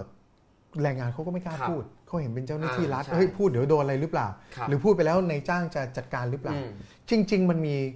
พวก NGO หรือคนที่เขาทำงานในระดับพื้นที่เนี่ย ครับ เขานักหรือนักสิทธิ์นักตรวจแรงงานเอ่อ สิทธิด้านแรงงานเนี่ยเขาจะมีวิธีเขาจะมีการเทคนิคที่เขาจะครับทำได้ เพราะฉะนั้นเวลา NGO ลงไปสัมภาษณ์เนี่ยก็มักที่จะได้ข้อมูลและเห็นปัญหาครับแต่ว่าถ้าเป็นรัฐเนี่ยก็จะไม่อ่าเห็นปัญหา เพราะฉะนั้นจริงๆเนี่ยเราอยากจะนำเสนอข้อเสนอก็คือว่าให้มีการทำงานร่วมกันครับนะครับ คือมีการสังเกตการณ์มีการให้ข้อเสนอมีการกลับมาทบทวนนะครับ ที่เอาคนที่ทำงานอยู่ตรงหน้างานนี่จริง ๆ ซึ่งครัมีบองค์กรหลายองค์กรครับอยู่ตรงหน้างาน และเป็นองค์กรที่ได้รับการยอมรับในระดับโลกอยู่แล้วเนี่ย ทำงานให้ข้อคิดเห็นยกตัวอย่างเช่นการตรวจแรงงานเนี่ยมีพื้นที่ปลอดภัย มีระบบการสัมภาษณ์แรงงานที่เขารู้สึกว่าเขาเขาจะไม่โดนในจ้างเขาเล่นแน่ๆ อย่างนี้เป็นต้นเนี่ยนะครับถ้าทำแบบนี้เราจะมีซอฟต์แวร์ที่เหมาะสม และได้ข้อมูลที่ดีครับนะครับอันนี้ก็เป็นในส่วนของตัวแรงงาน เป็นปัญหาด้วยไหมว่าอ่ายังมีทัศนคติต่อแรงงานจากประเทศเพื่อนบ้าน เช่น รู้สึกว่าโอ้แรงงานพม่าก็ไม่ต้องไปคุ้มครองอะไรมากก็ได้ ก็เลยทำให้ซอฟต์แวร์ไม่ทำงานปัญหาพวกนี้ยังมีอยู่ไหมครับ อันนี้เนี่ยผมไม่สามารถก้าวล่วงแล้วไปว่าจริง ๆ แล้วเนี่ยเจ้าหน้าที่รัฐมีทัศนคติอย่างไร แต่โดยภาพรวมผมคิดว่าหากแม้นเคยมีเรื่องแบบนี้น่าจะเบาบางลงไป เพราะว่าเออมันเป็นความเสี่ยงระดับประเทศ ถ้าเกิดจัดการเรื่องนี้ไม่ได้เนี่ยนะครัรับเเราก็จะสูญเสียมูลค่าทางเศรษฐกิจใหญ่หลวงกว่าที่เคยเกิดขึ้นมาอยู่แล้วนะครับ เพราะว่า อุตสาหกรรมประมงเนี่ยมันมีความต่อเนื่องเยอะครับมันไม่ใช่แค่ประมงเท่านั้นมันไปสู่อาหารสัตว์พอไปสู่ครับอาหารสัตว์มันไม่ใช่แค่เนื้อปลานะครับครับต่อไปมันจะเป็นเนื้อไก่เนื้อหมูอืมที่จะส่งออกไปต่างประเทศไม่ได้ครับผมครับโอเคครับสำหรับหนังสือชีวิตติดร่างแหนะครับครับอ่าจะจะเข้าถึงได้ยังไงบ้างครับ ไม่ได้ขายด้วย อันนี้ไม่ได้ขายนะฮะอันนี้ก็มาที่นี่เลยฮะเออไม่ได้ขายในหนึ่งศูนย์หนึ่ง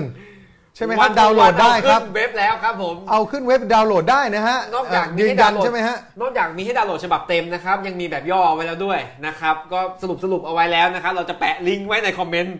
แปะลิงก์ไว้ในคอมเมนต์นะฮะนะครับสำหรับอ่าคนที่สนใจศึกษาต่อ แต่ผมถามต่อครับ คำถามท้ายๆของผมนะครับ เอ๊ะอย่างเรื่องประมงเนี่ยครับคุณจักรชัยครับเอ่อมีสมมุติว่าเราเราเป็นผู้บริโภคเนี่ยผมผมผมกินอาหารทะเลเนี่ยผมชอบครับ ไปกินอ่า กุ้งเผากุ้งย่างบุฟเฟ่ต์เนี่ยนะครับเออผมก็รู้แหละว่ามันมีการละเมิดสิทธิแรงงานเนี่ยแต่ขณะเดียวกันผมก็รู้สึกว่าเออกุ้งมันถูกอะร้อยเก้าเก้ามันกินไม่อั้นอะแล้วถ้าแบบเราแบกจ่ายค่าแรงเต็มที่อะไรอย่างเงี้ยอ่าคุ้มครองสิทธิให้สวัสดิการมากๆ เดี๋ยวกุ้งเราแพงหรือเปล่าโอ้เดี๋ยวต้องอ่านรายงานฉบับนี้เลยครับครับนี่โอ้มีเราต้องฉบับหนึ่งอ้างครับเราต้องอ้างฮะถ้าเป็นเรื่องของกุ้งเนี่ยนะครับแหม เดี๋ยวเปิดไว้หน้าไหน ผมจะบอกให้นะฮะว่าราคาเพิ่มขึ้นนะครับ ราคาเพิ่มขึ้นเนี่ยน้อยกว่าคุณเป๋าจ่ายค่าทิปพนักงานอีกครับ อ่าเพิ่มขึ้นแค่ประมาณนะฮะ เดี๋ยวผมดูเลยนะฮะ กุ้งนะครับ เดี๋ยวดูกุ้งอ่านี่กุ้งนะครับ 0.4%เท่านั้นของราคาถ้าที่หากผู้บริโภคจ่าย ครับ ถ้าหากปฏิบัติต่อแรงงานถูกต้อง ไม่ใช่แค่แรงงาน แรงงานจะได้ค่าจ้างเท่ากับค่าจ้างเพื่อการครองชีพหรือที่ภาษา อังกฤษเรียกว่า living wage หรือ living income ครับ เขาจะได้รายได้ที่เพียงพอต่อการครองชีพของเขาอย่างมีคุณภาพชีวิตที่เหมาะสม ครับ แค่ 0.4%ราของคาราคากุ้งกุ้งก็อาจจะแพงขึ้นจาก 199 เป็น 200 ไม่ครับ จาก 199 นี่ก็ประมาณเออเออเออร้อยเก้าเก้าเป็น200ถูกครับเออเป็น199.8เออร้อยเก้าเก้ากับ80สตางค์อะไรประมาณเนี้ยนะฮะครับครับ ก็คือจริงๆ แทบไม่กระทบแหละ จริง ๆ ไม่กระทบครับ มันมันน้อยมากครับ เพราะว่าเออ จริง ๆ มันแบ่งกันมาแล้วเราอืมเราไม่ใช่คนเดียวที่บริโภค เราบริโภคกันหลายคนนะครับ อ่าตลอดเส้นทางตลอดเส้นทาง มีหลายชั้น เพราะว่ากุ้งตัวหนึ่งเราจ่ายเท่านี้เนี่ยแรงงานผลิตกุ้งเนี่ยวันหนึ่งเนี่ยเขาแกะกุ้งนะครับครับวันหนึ่งเนี่ยเป็นร้อยๆเป็นพันๆตัว ครับ เพราะฉะนั้นเราจ่ายเขาแค่เพิ่มขึ้นไม่กี่สตางค์แต่พอรวมมาแล้วเนี่ยวันหนึ่งเขาก็จะให้เงินเพิ่มในในที่เพียงพอครับอ๋อครับผม โอเคครับ มาดูคำถามจากทางบ้านกันบ้างครับ ครับ โอ้หลายเรื่องนะครับ ทั้งเรื่องแรงงานประมงนะครับ ทั้งเรื่อง supply chain นะครับห่วงโซ่กว่าจะอาหารจะมาถึงเราทั้งเรื่องซูเปอร์มาร์เก็ตคุณกนิกากิติเวชกุล สวัสดีครับ สวัสดีครับคุณกนิกาครับสวัสดีนิครับคุณนะครับ สวัสดีครับคิดถึงครับจะตามไปดูการปฏิบัติจริงเมื่อไหร่ และอย่างไรคะว่า scorecard ว่าจะทำอย่าง scorecard ได้จริง ๆ ครับ มีอ่ามีเป็นส่วนหนึ่งของโปรเจกต์ไหมครับ เป็นครับเรากำลังเชิญชวนห้างที่พร้อมครับที่จะ พิสูจน์นะครับอืมที่จะเปิด supply chain แล้วลงไปดูครับให้ท่านเลือกสินค้าที่ท่านมั่นใจอืมและเปิดเผยต่อผู้บริโภค แล้วเราจะครับไปจัดคุยกันในซูเปอร์มาร์เก็ตเลยครับ แล้วก็ลองมาตรวจสอบกันดู และให้ซูเปอร์มาร์เก็ตมีส่วนร่วมด้วยนะครับครับผมแต่ถ้าจนถึงปีหน้าแล้วยังไม่มีซูเปอร์มาร์เก็ต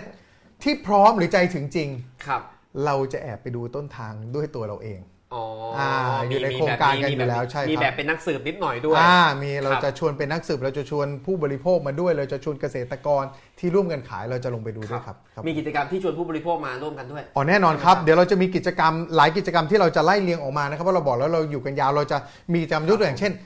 ให้จับซุปมาให้ไป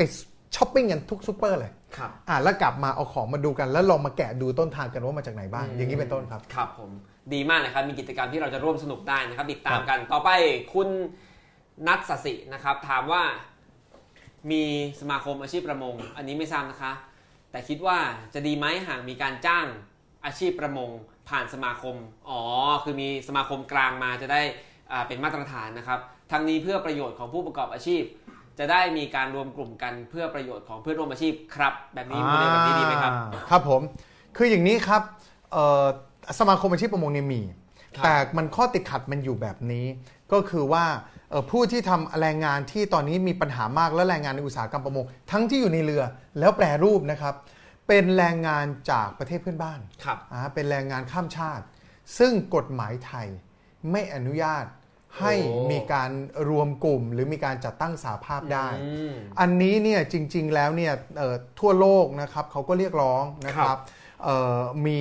เอ่อเขาเรียกว่ามีข้อกำหนดระหว่างประเทศเนี่ยนะครับที่เอ่อประเทศไทยเนี่ยยังไม่ได้ไปให้สัตยาบันครับนะครับเอ่อเรื่องของสิทธิของการรวมกลุ่มอืมและการต่อรองของครับแรงงาน ซึ่งถ้าประเทศไทยให้สัตยาบันเมื่อไหร่เนี่ยโอกาสแบบนี้ก็จะดีขึ้นครับนะครับเราก็อยากที่จะเรียกร้องหนึ่งอันนี้เป็นเรื่องของรัฐบาล แต่ถามว่าเมื่อรัฐบาลยังไม่ได้มีข้อกำหนดทางกฎหมาย แต่จริง ๆ แล้วเนี่ยมันมีการเป็นไปได้ที่จะมารวมตัวกันได้ครับในบางระดับ เช่นเอ่ออย่างในหลายโรงงานเนี่ยนะครับเอ่อจะมีสิ่งที่เรียกว่าคณะกรรมการสวัสดิการแรงงานในสถานประกอบการครับนะครับ ซึ่งจริง ๆ ตรงนี้เนี่ยมีแรงงานเอ่อข้ามชาติที่เข้ามาร่วมเป็นกรรมการไม่ได้ได้จำกัดเฉพาะคนไทยใช่ แล้วก็จะมีบางบริษัทที่เขาก็ได้เริ่มครับเอาเรื่องแบบนี้เข้ามา เราก็พยายามติดติดต่อและพยายามติดตามนะครับ และพยายามที่จะพัฒนาแล้วบอกว่าเฮ้ยทั้งอุตสาหกรรมเนี่ยทำไม่ได้เหรอนะเพราะที่จริง ๆ มันทำได้เพราะกฎหมายไทยก็รองรับครับ โอเคครับ หวังว่าเคลียร์นะครับ แต่ว่าก็ยังเป็นเรื่องที่เราต้องพัฒนากฎหมายไทยของเราต่อไปนะครับครับคุณโกวิทโพธิสารถามว่าในซูเปอร์มาร์เก็ตยังพอรู้ว่าสินค้านั้นๆมาจากไหน แต่กรณีร้านค้าปลีกตามหมู่บ้านตามตลาดนัด เราไม่รู้เลยว่าสินค้ามีที่มาอย่างไร ยังไม่ต้องพูดถึงแรงงานสิ่งแวดล้อมเอาแค่คุณภาพของมันก็เชื่อถือไม่ได้ อันนี้เป็นความคิดเห็นมานะครับอ่าแต่เดี๋ยวเนี่ยอยากอยากมีอยากปัญหาอยากอยากจะแบ่งปันอย่างนี้เนี่ยนะครับครับก็คือว่าในโครงการที่เราจะทำ Dear Supermarket เนี่ยนะครับเดี๋ยวเราจะมี Dear ตลาดสดครับ กับ Dear ตลาดนัดนะครับอ๋อเดียสดกับเดียนัดเนี่ยเดี๋ยวจะมาด้วยนะครับครับแต่ว่าเป้าหมายของเราคือคือซูเปอร์มาร์เก็ตเป็นหลักนะครับ เพราะว่าเรามีความรู้สึกว่าจริง ๆ แล้วเนี่ยเอ่อเขาเรียกว่าการเข้าถึงอาหารของคนไทยไม่ควรจะจำกัดอยู่แค่ที่ใดที่หนึ่งครับนะครับเราไม่ปฏิเสธซูเปอร์มาร์เก็ตและหลายคนก็แต่ว่าบางที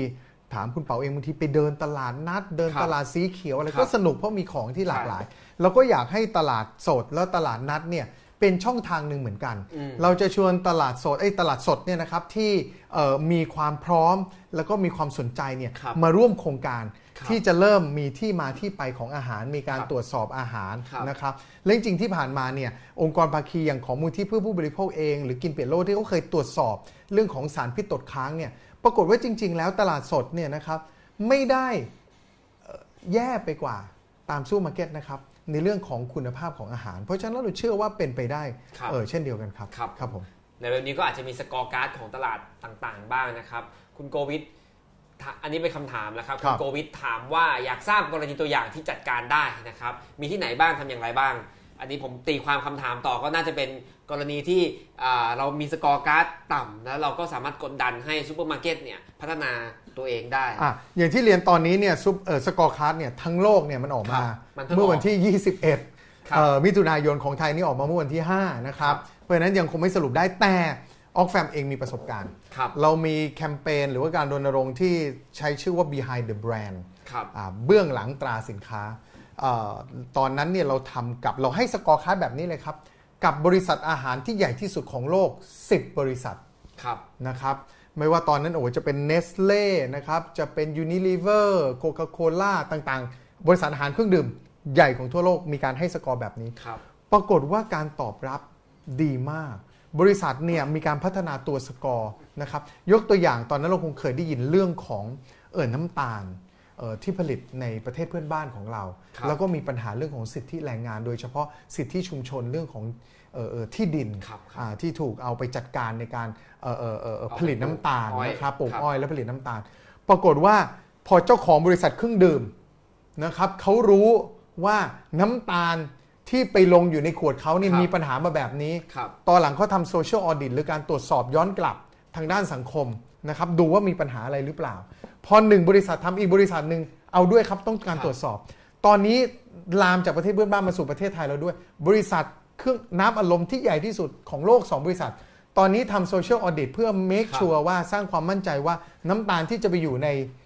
ขวดของเขาเนี่ยนะครับก็ไม่ได้หมายความว่ากินน้ำตาลแล้วจะดีนะฮะอันนี้คนละเรื่องนะฮะแต่ว่าเกษตรกรผลิตผลิตน้ำตาลเนี่ยครับตอนนี้ก็คือมีความมั่นใจมากขึ้นแล้วเขาติดตามต่อเนื่องครับ เขาก็มาติดต่อ Oxfam ในประเทศไทยให้ช่วยไปตรวจสอบดูซิว่าอืมเกษตรกรยังโดนเอาไปตอนนี้เขาจะลามไปเรื่องอื่นด้วยครับเรื่องการเผา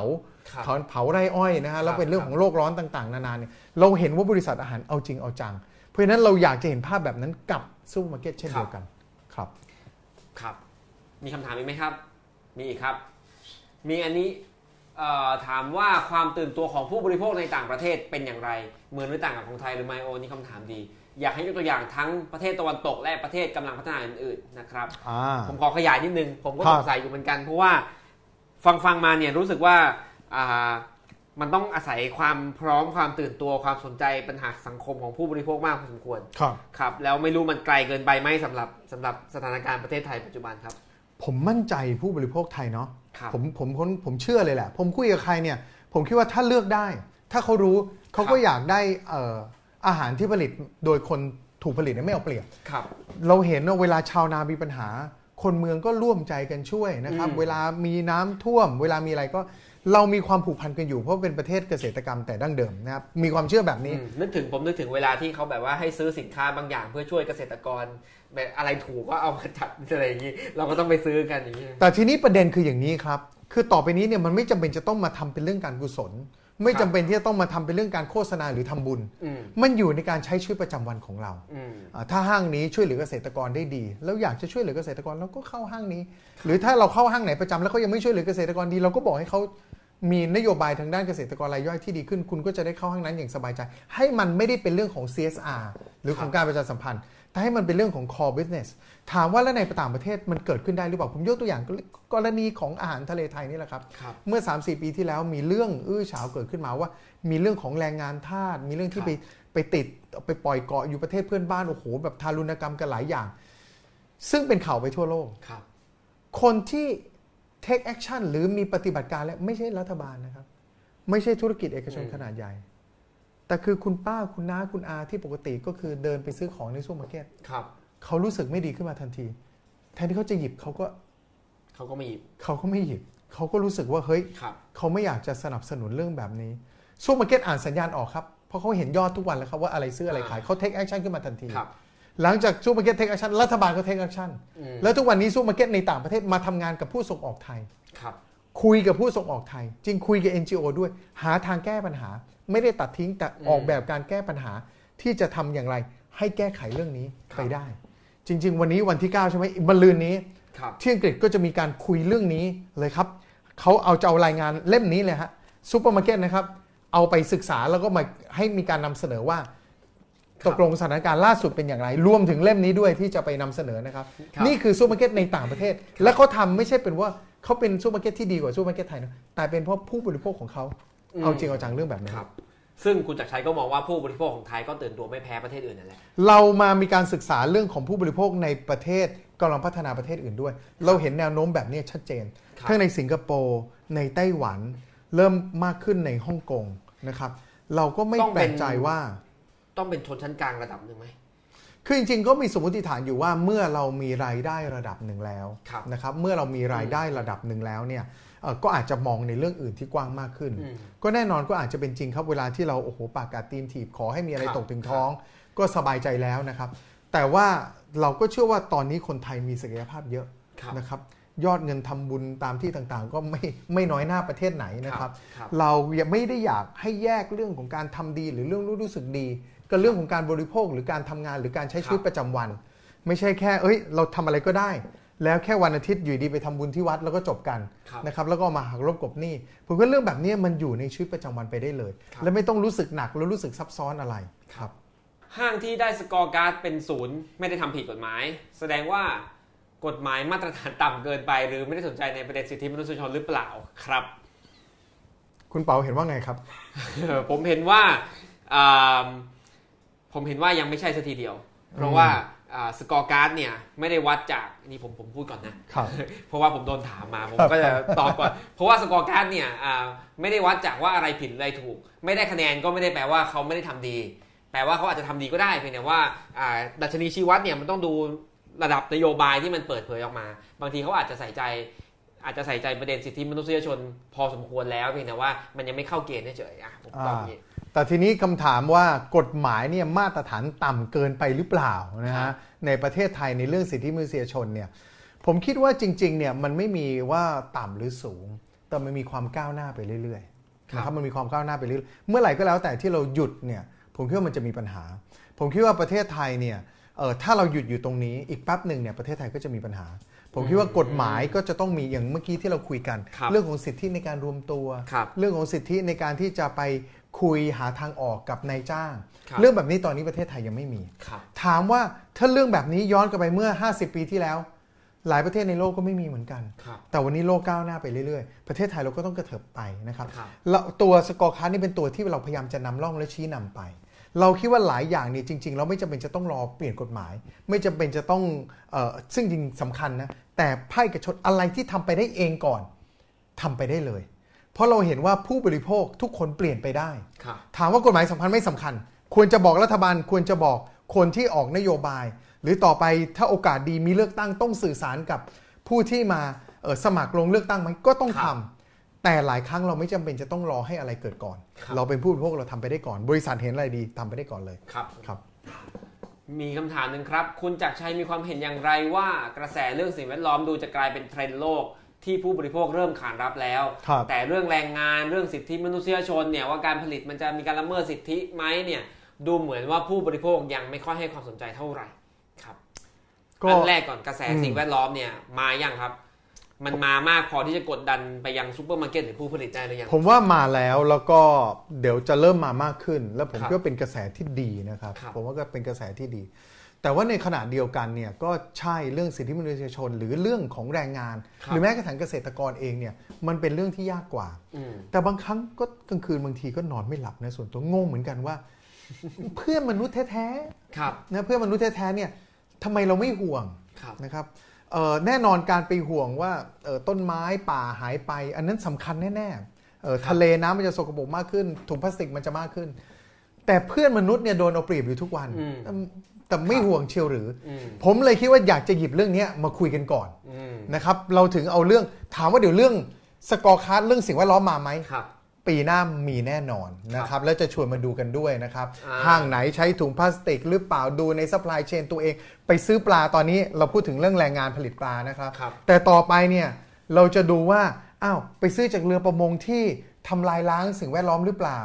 อ่าสนับสนุนเอ่อเอ่อเรือครับการจับประมงที่เขาเรียกว่าอะไรนะฮะ ที่ส่งเสริมดูแลสิ่งแวดล้อมไหม ครับอันนี้เดี๋ยวเราไปดูกันแน่ๆครับแต่เรามีความรู้สึกอย่างที่บอกเมื่อตอนต้นรายการว่าเราดูไปทีละเรื่องเดี๋ยวเยอะไปแล้วจะงง ครับ เราเรื่องที่ยากที่สุดก่อนเลยมาคุยกันก่อน เอาเรื่องสิทธิมนุษยชนนำ มาก่อนเลยครับ ครับเพราะว่าเดี๋ยวปรากฏจะไปคุยเรื่องอื่นก่อนเพราะเรื่องสิทธิมนุษยชนไม่มีใครฟังแล้วครับเราเรื่องนี้มาคุยกันก่อนเพราะเราคิดว่าเรื่องนี้เป็นเรื่องที่ท้าทายที่สุด ครับ และหลายอย่างมันผูกกันแยกไม่ออก ครับ ผมอยากจะเรียนแบบนี้มันผูกกันแยกไม่ออก ถ้าเราดูแลสิทธิมนุษยชนของคนที่เขาเอ่อปลูกเอ่ออืมทำพืชเกษตรดีๆเนี่ย เขาสามารถอยู่กับป่าได้ เขาดูแลสิ่งแวดล้อมครับได้ เขาดูแลป่าไม้ได้ ครับ เขาก็ช่วยเป็นแนวหน้าในการดูแลป่าไม้ให้เรา ครับสิ่งแวดล้อมก็ดีด้วย สิทธิของแรงงานของคนปลูกเกษตรกรก็ดีด้วย แม้แต่ประมงเองเนี่ยนะครับใช่ที่มีการเอาเปรียบเนี่ยเพราะว่าณขณะนี้ปลาแทบจะไม่เหลือในทะเลแล้ว ครับ สมัยก่อนอาจจะยกตัวอย่างเปรียบเปรยนะครับเออลงไปจับปลาแค่ประมาณสัก 6 ชั่วโมง 7 ชั่วโมง ก็ได้ปลามาเต็มลำเรือกลับมาได้ ตอนนี้ต้องออกกันไป 4 อาทิตย์ 5 อาทิตย์เพื่อจะได้ปลาในปริมาณเท่าเดิม ถามว่าเรื่องสิ่งแวดล้อมผูกติดกันกันแยกไม่ออกกับเรื่องของแรงงานหรือเปล่าครับมันเห็นได้ชัดเจนมากเลยครับ เพราะฉะนั้นถ้าเกิดเราในการดูแลเรื่องของสิ่งแวดล้อมไปด้วย เรื่องของแรงงานไปพร้อมกันด้วย มันจะหนุนเสริมซึ่งกันและกัน ซึ่งอันนี้แหละเป็นสิ่งที่เราไม่ง่าย แต่ก็อยากจะสื่อสารคครัรับบแล้วก็เชื่อมกับเมื่อกี้นิดหนึ่งที่คุณจักรชัยก็ประเมินว่าถ้าคนเรามีรายได้ระดับหนึ่งพอสมควรกับตัวเอครังบ เขาก็จะมองอะไรกว้างขึ้น ก็จะห่วงอย่างอื่นมากขึ้นครับใช่ไหมครับดังนั้นถ้าเกิดว่าแรงงานหรือเกษตรกรที่อยู่ในห่วงโซ่การผลิตอาหาร เขาก็ได้รับการดูแลที่ดี เขาก็จะมีความคิดที่กว้างขึ้น เพื่อคิดถึงอย่างอื่นสิ่งแวดล้อมแล้วก็คนอื่นๆในโลกด้วยเหมือนกัน อันนั้นก็เป็นปัจจัยเชิงเศรษฐกิจซึ่งผมว่าสำคัญครับแต่ทั้งนี้ทั้งนั้นเนี่ยก็ไม่สามารถที่จะไปบอกว่านั่นเป็นความจริงทั้งหมดเนาะผมมองว่าบางครั้งเราเห็นคนหลายคนที่มีรายได้มากกว่าคนอื่น แต่ก็อาจจะนึกถึง ครับคนอื่นน้อยกว่าคนอ่าเอ่อจนเราเห็นคนที่มีรายได้น้อย แม้แต่คนยากจนเนี่ยช่วยเหลือ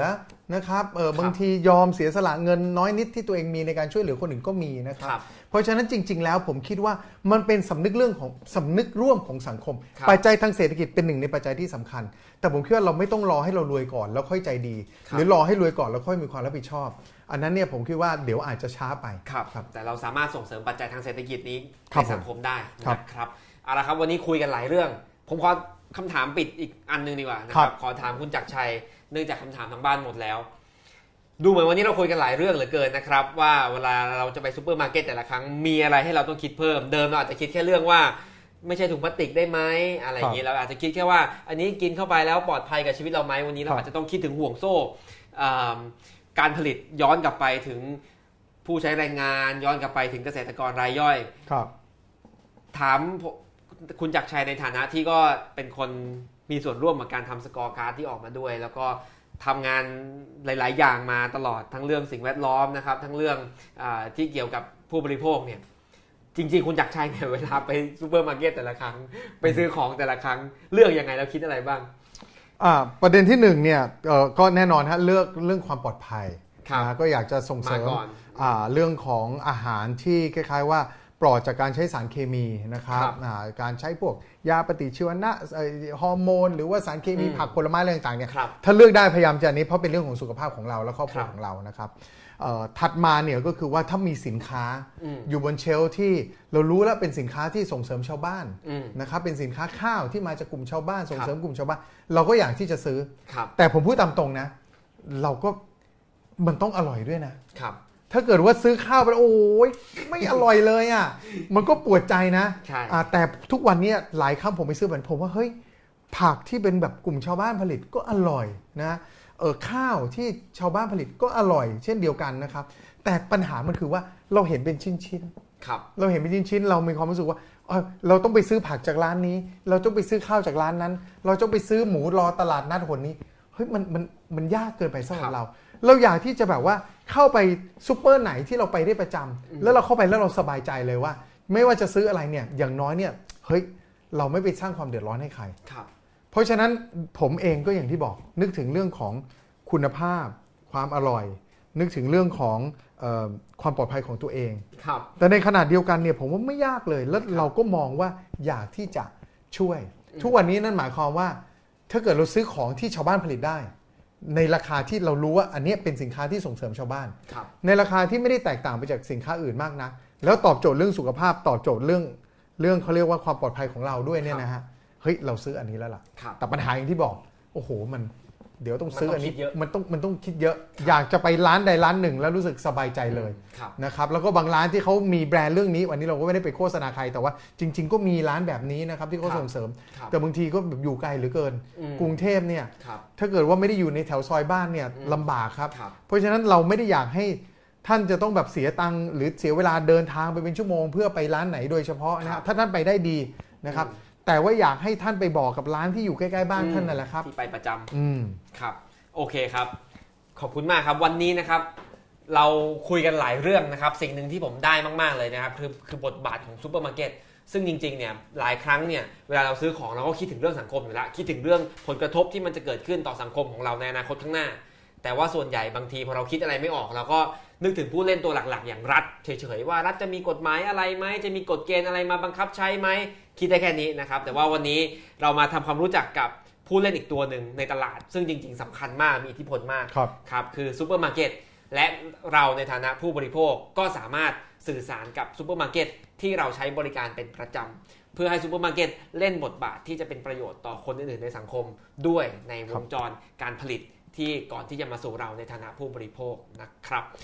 ขอบคุณคุณจักรชัยมากนะครับ ที่มาเล่าเรื่องซูเปอร์มาร์เก็ตให้เราฟัง และเรื่องอื่นๆอีกมากมายเป็นความรู้มากขอบคุณครับ ขอบคุณครับป๋าครับครับ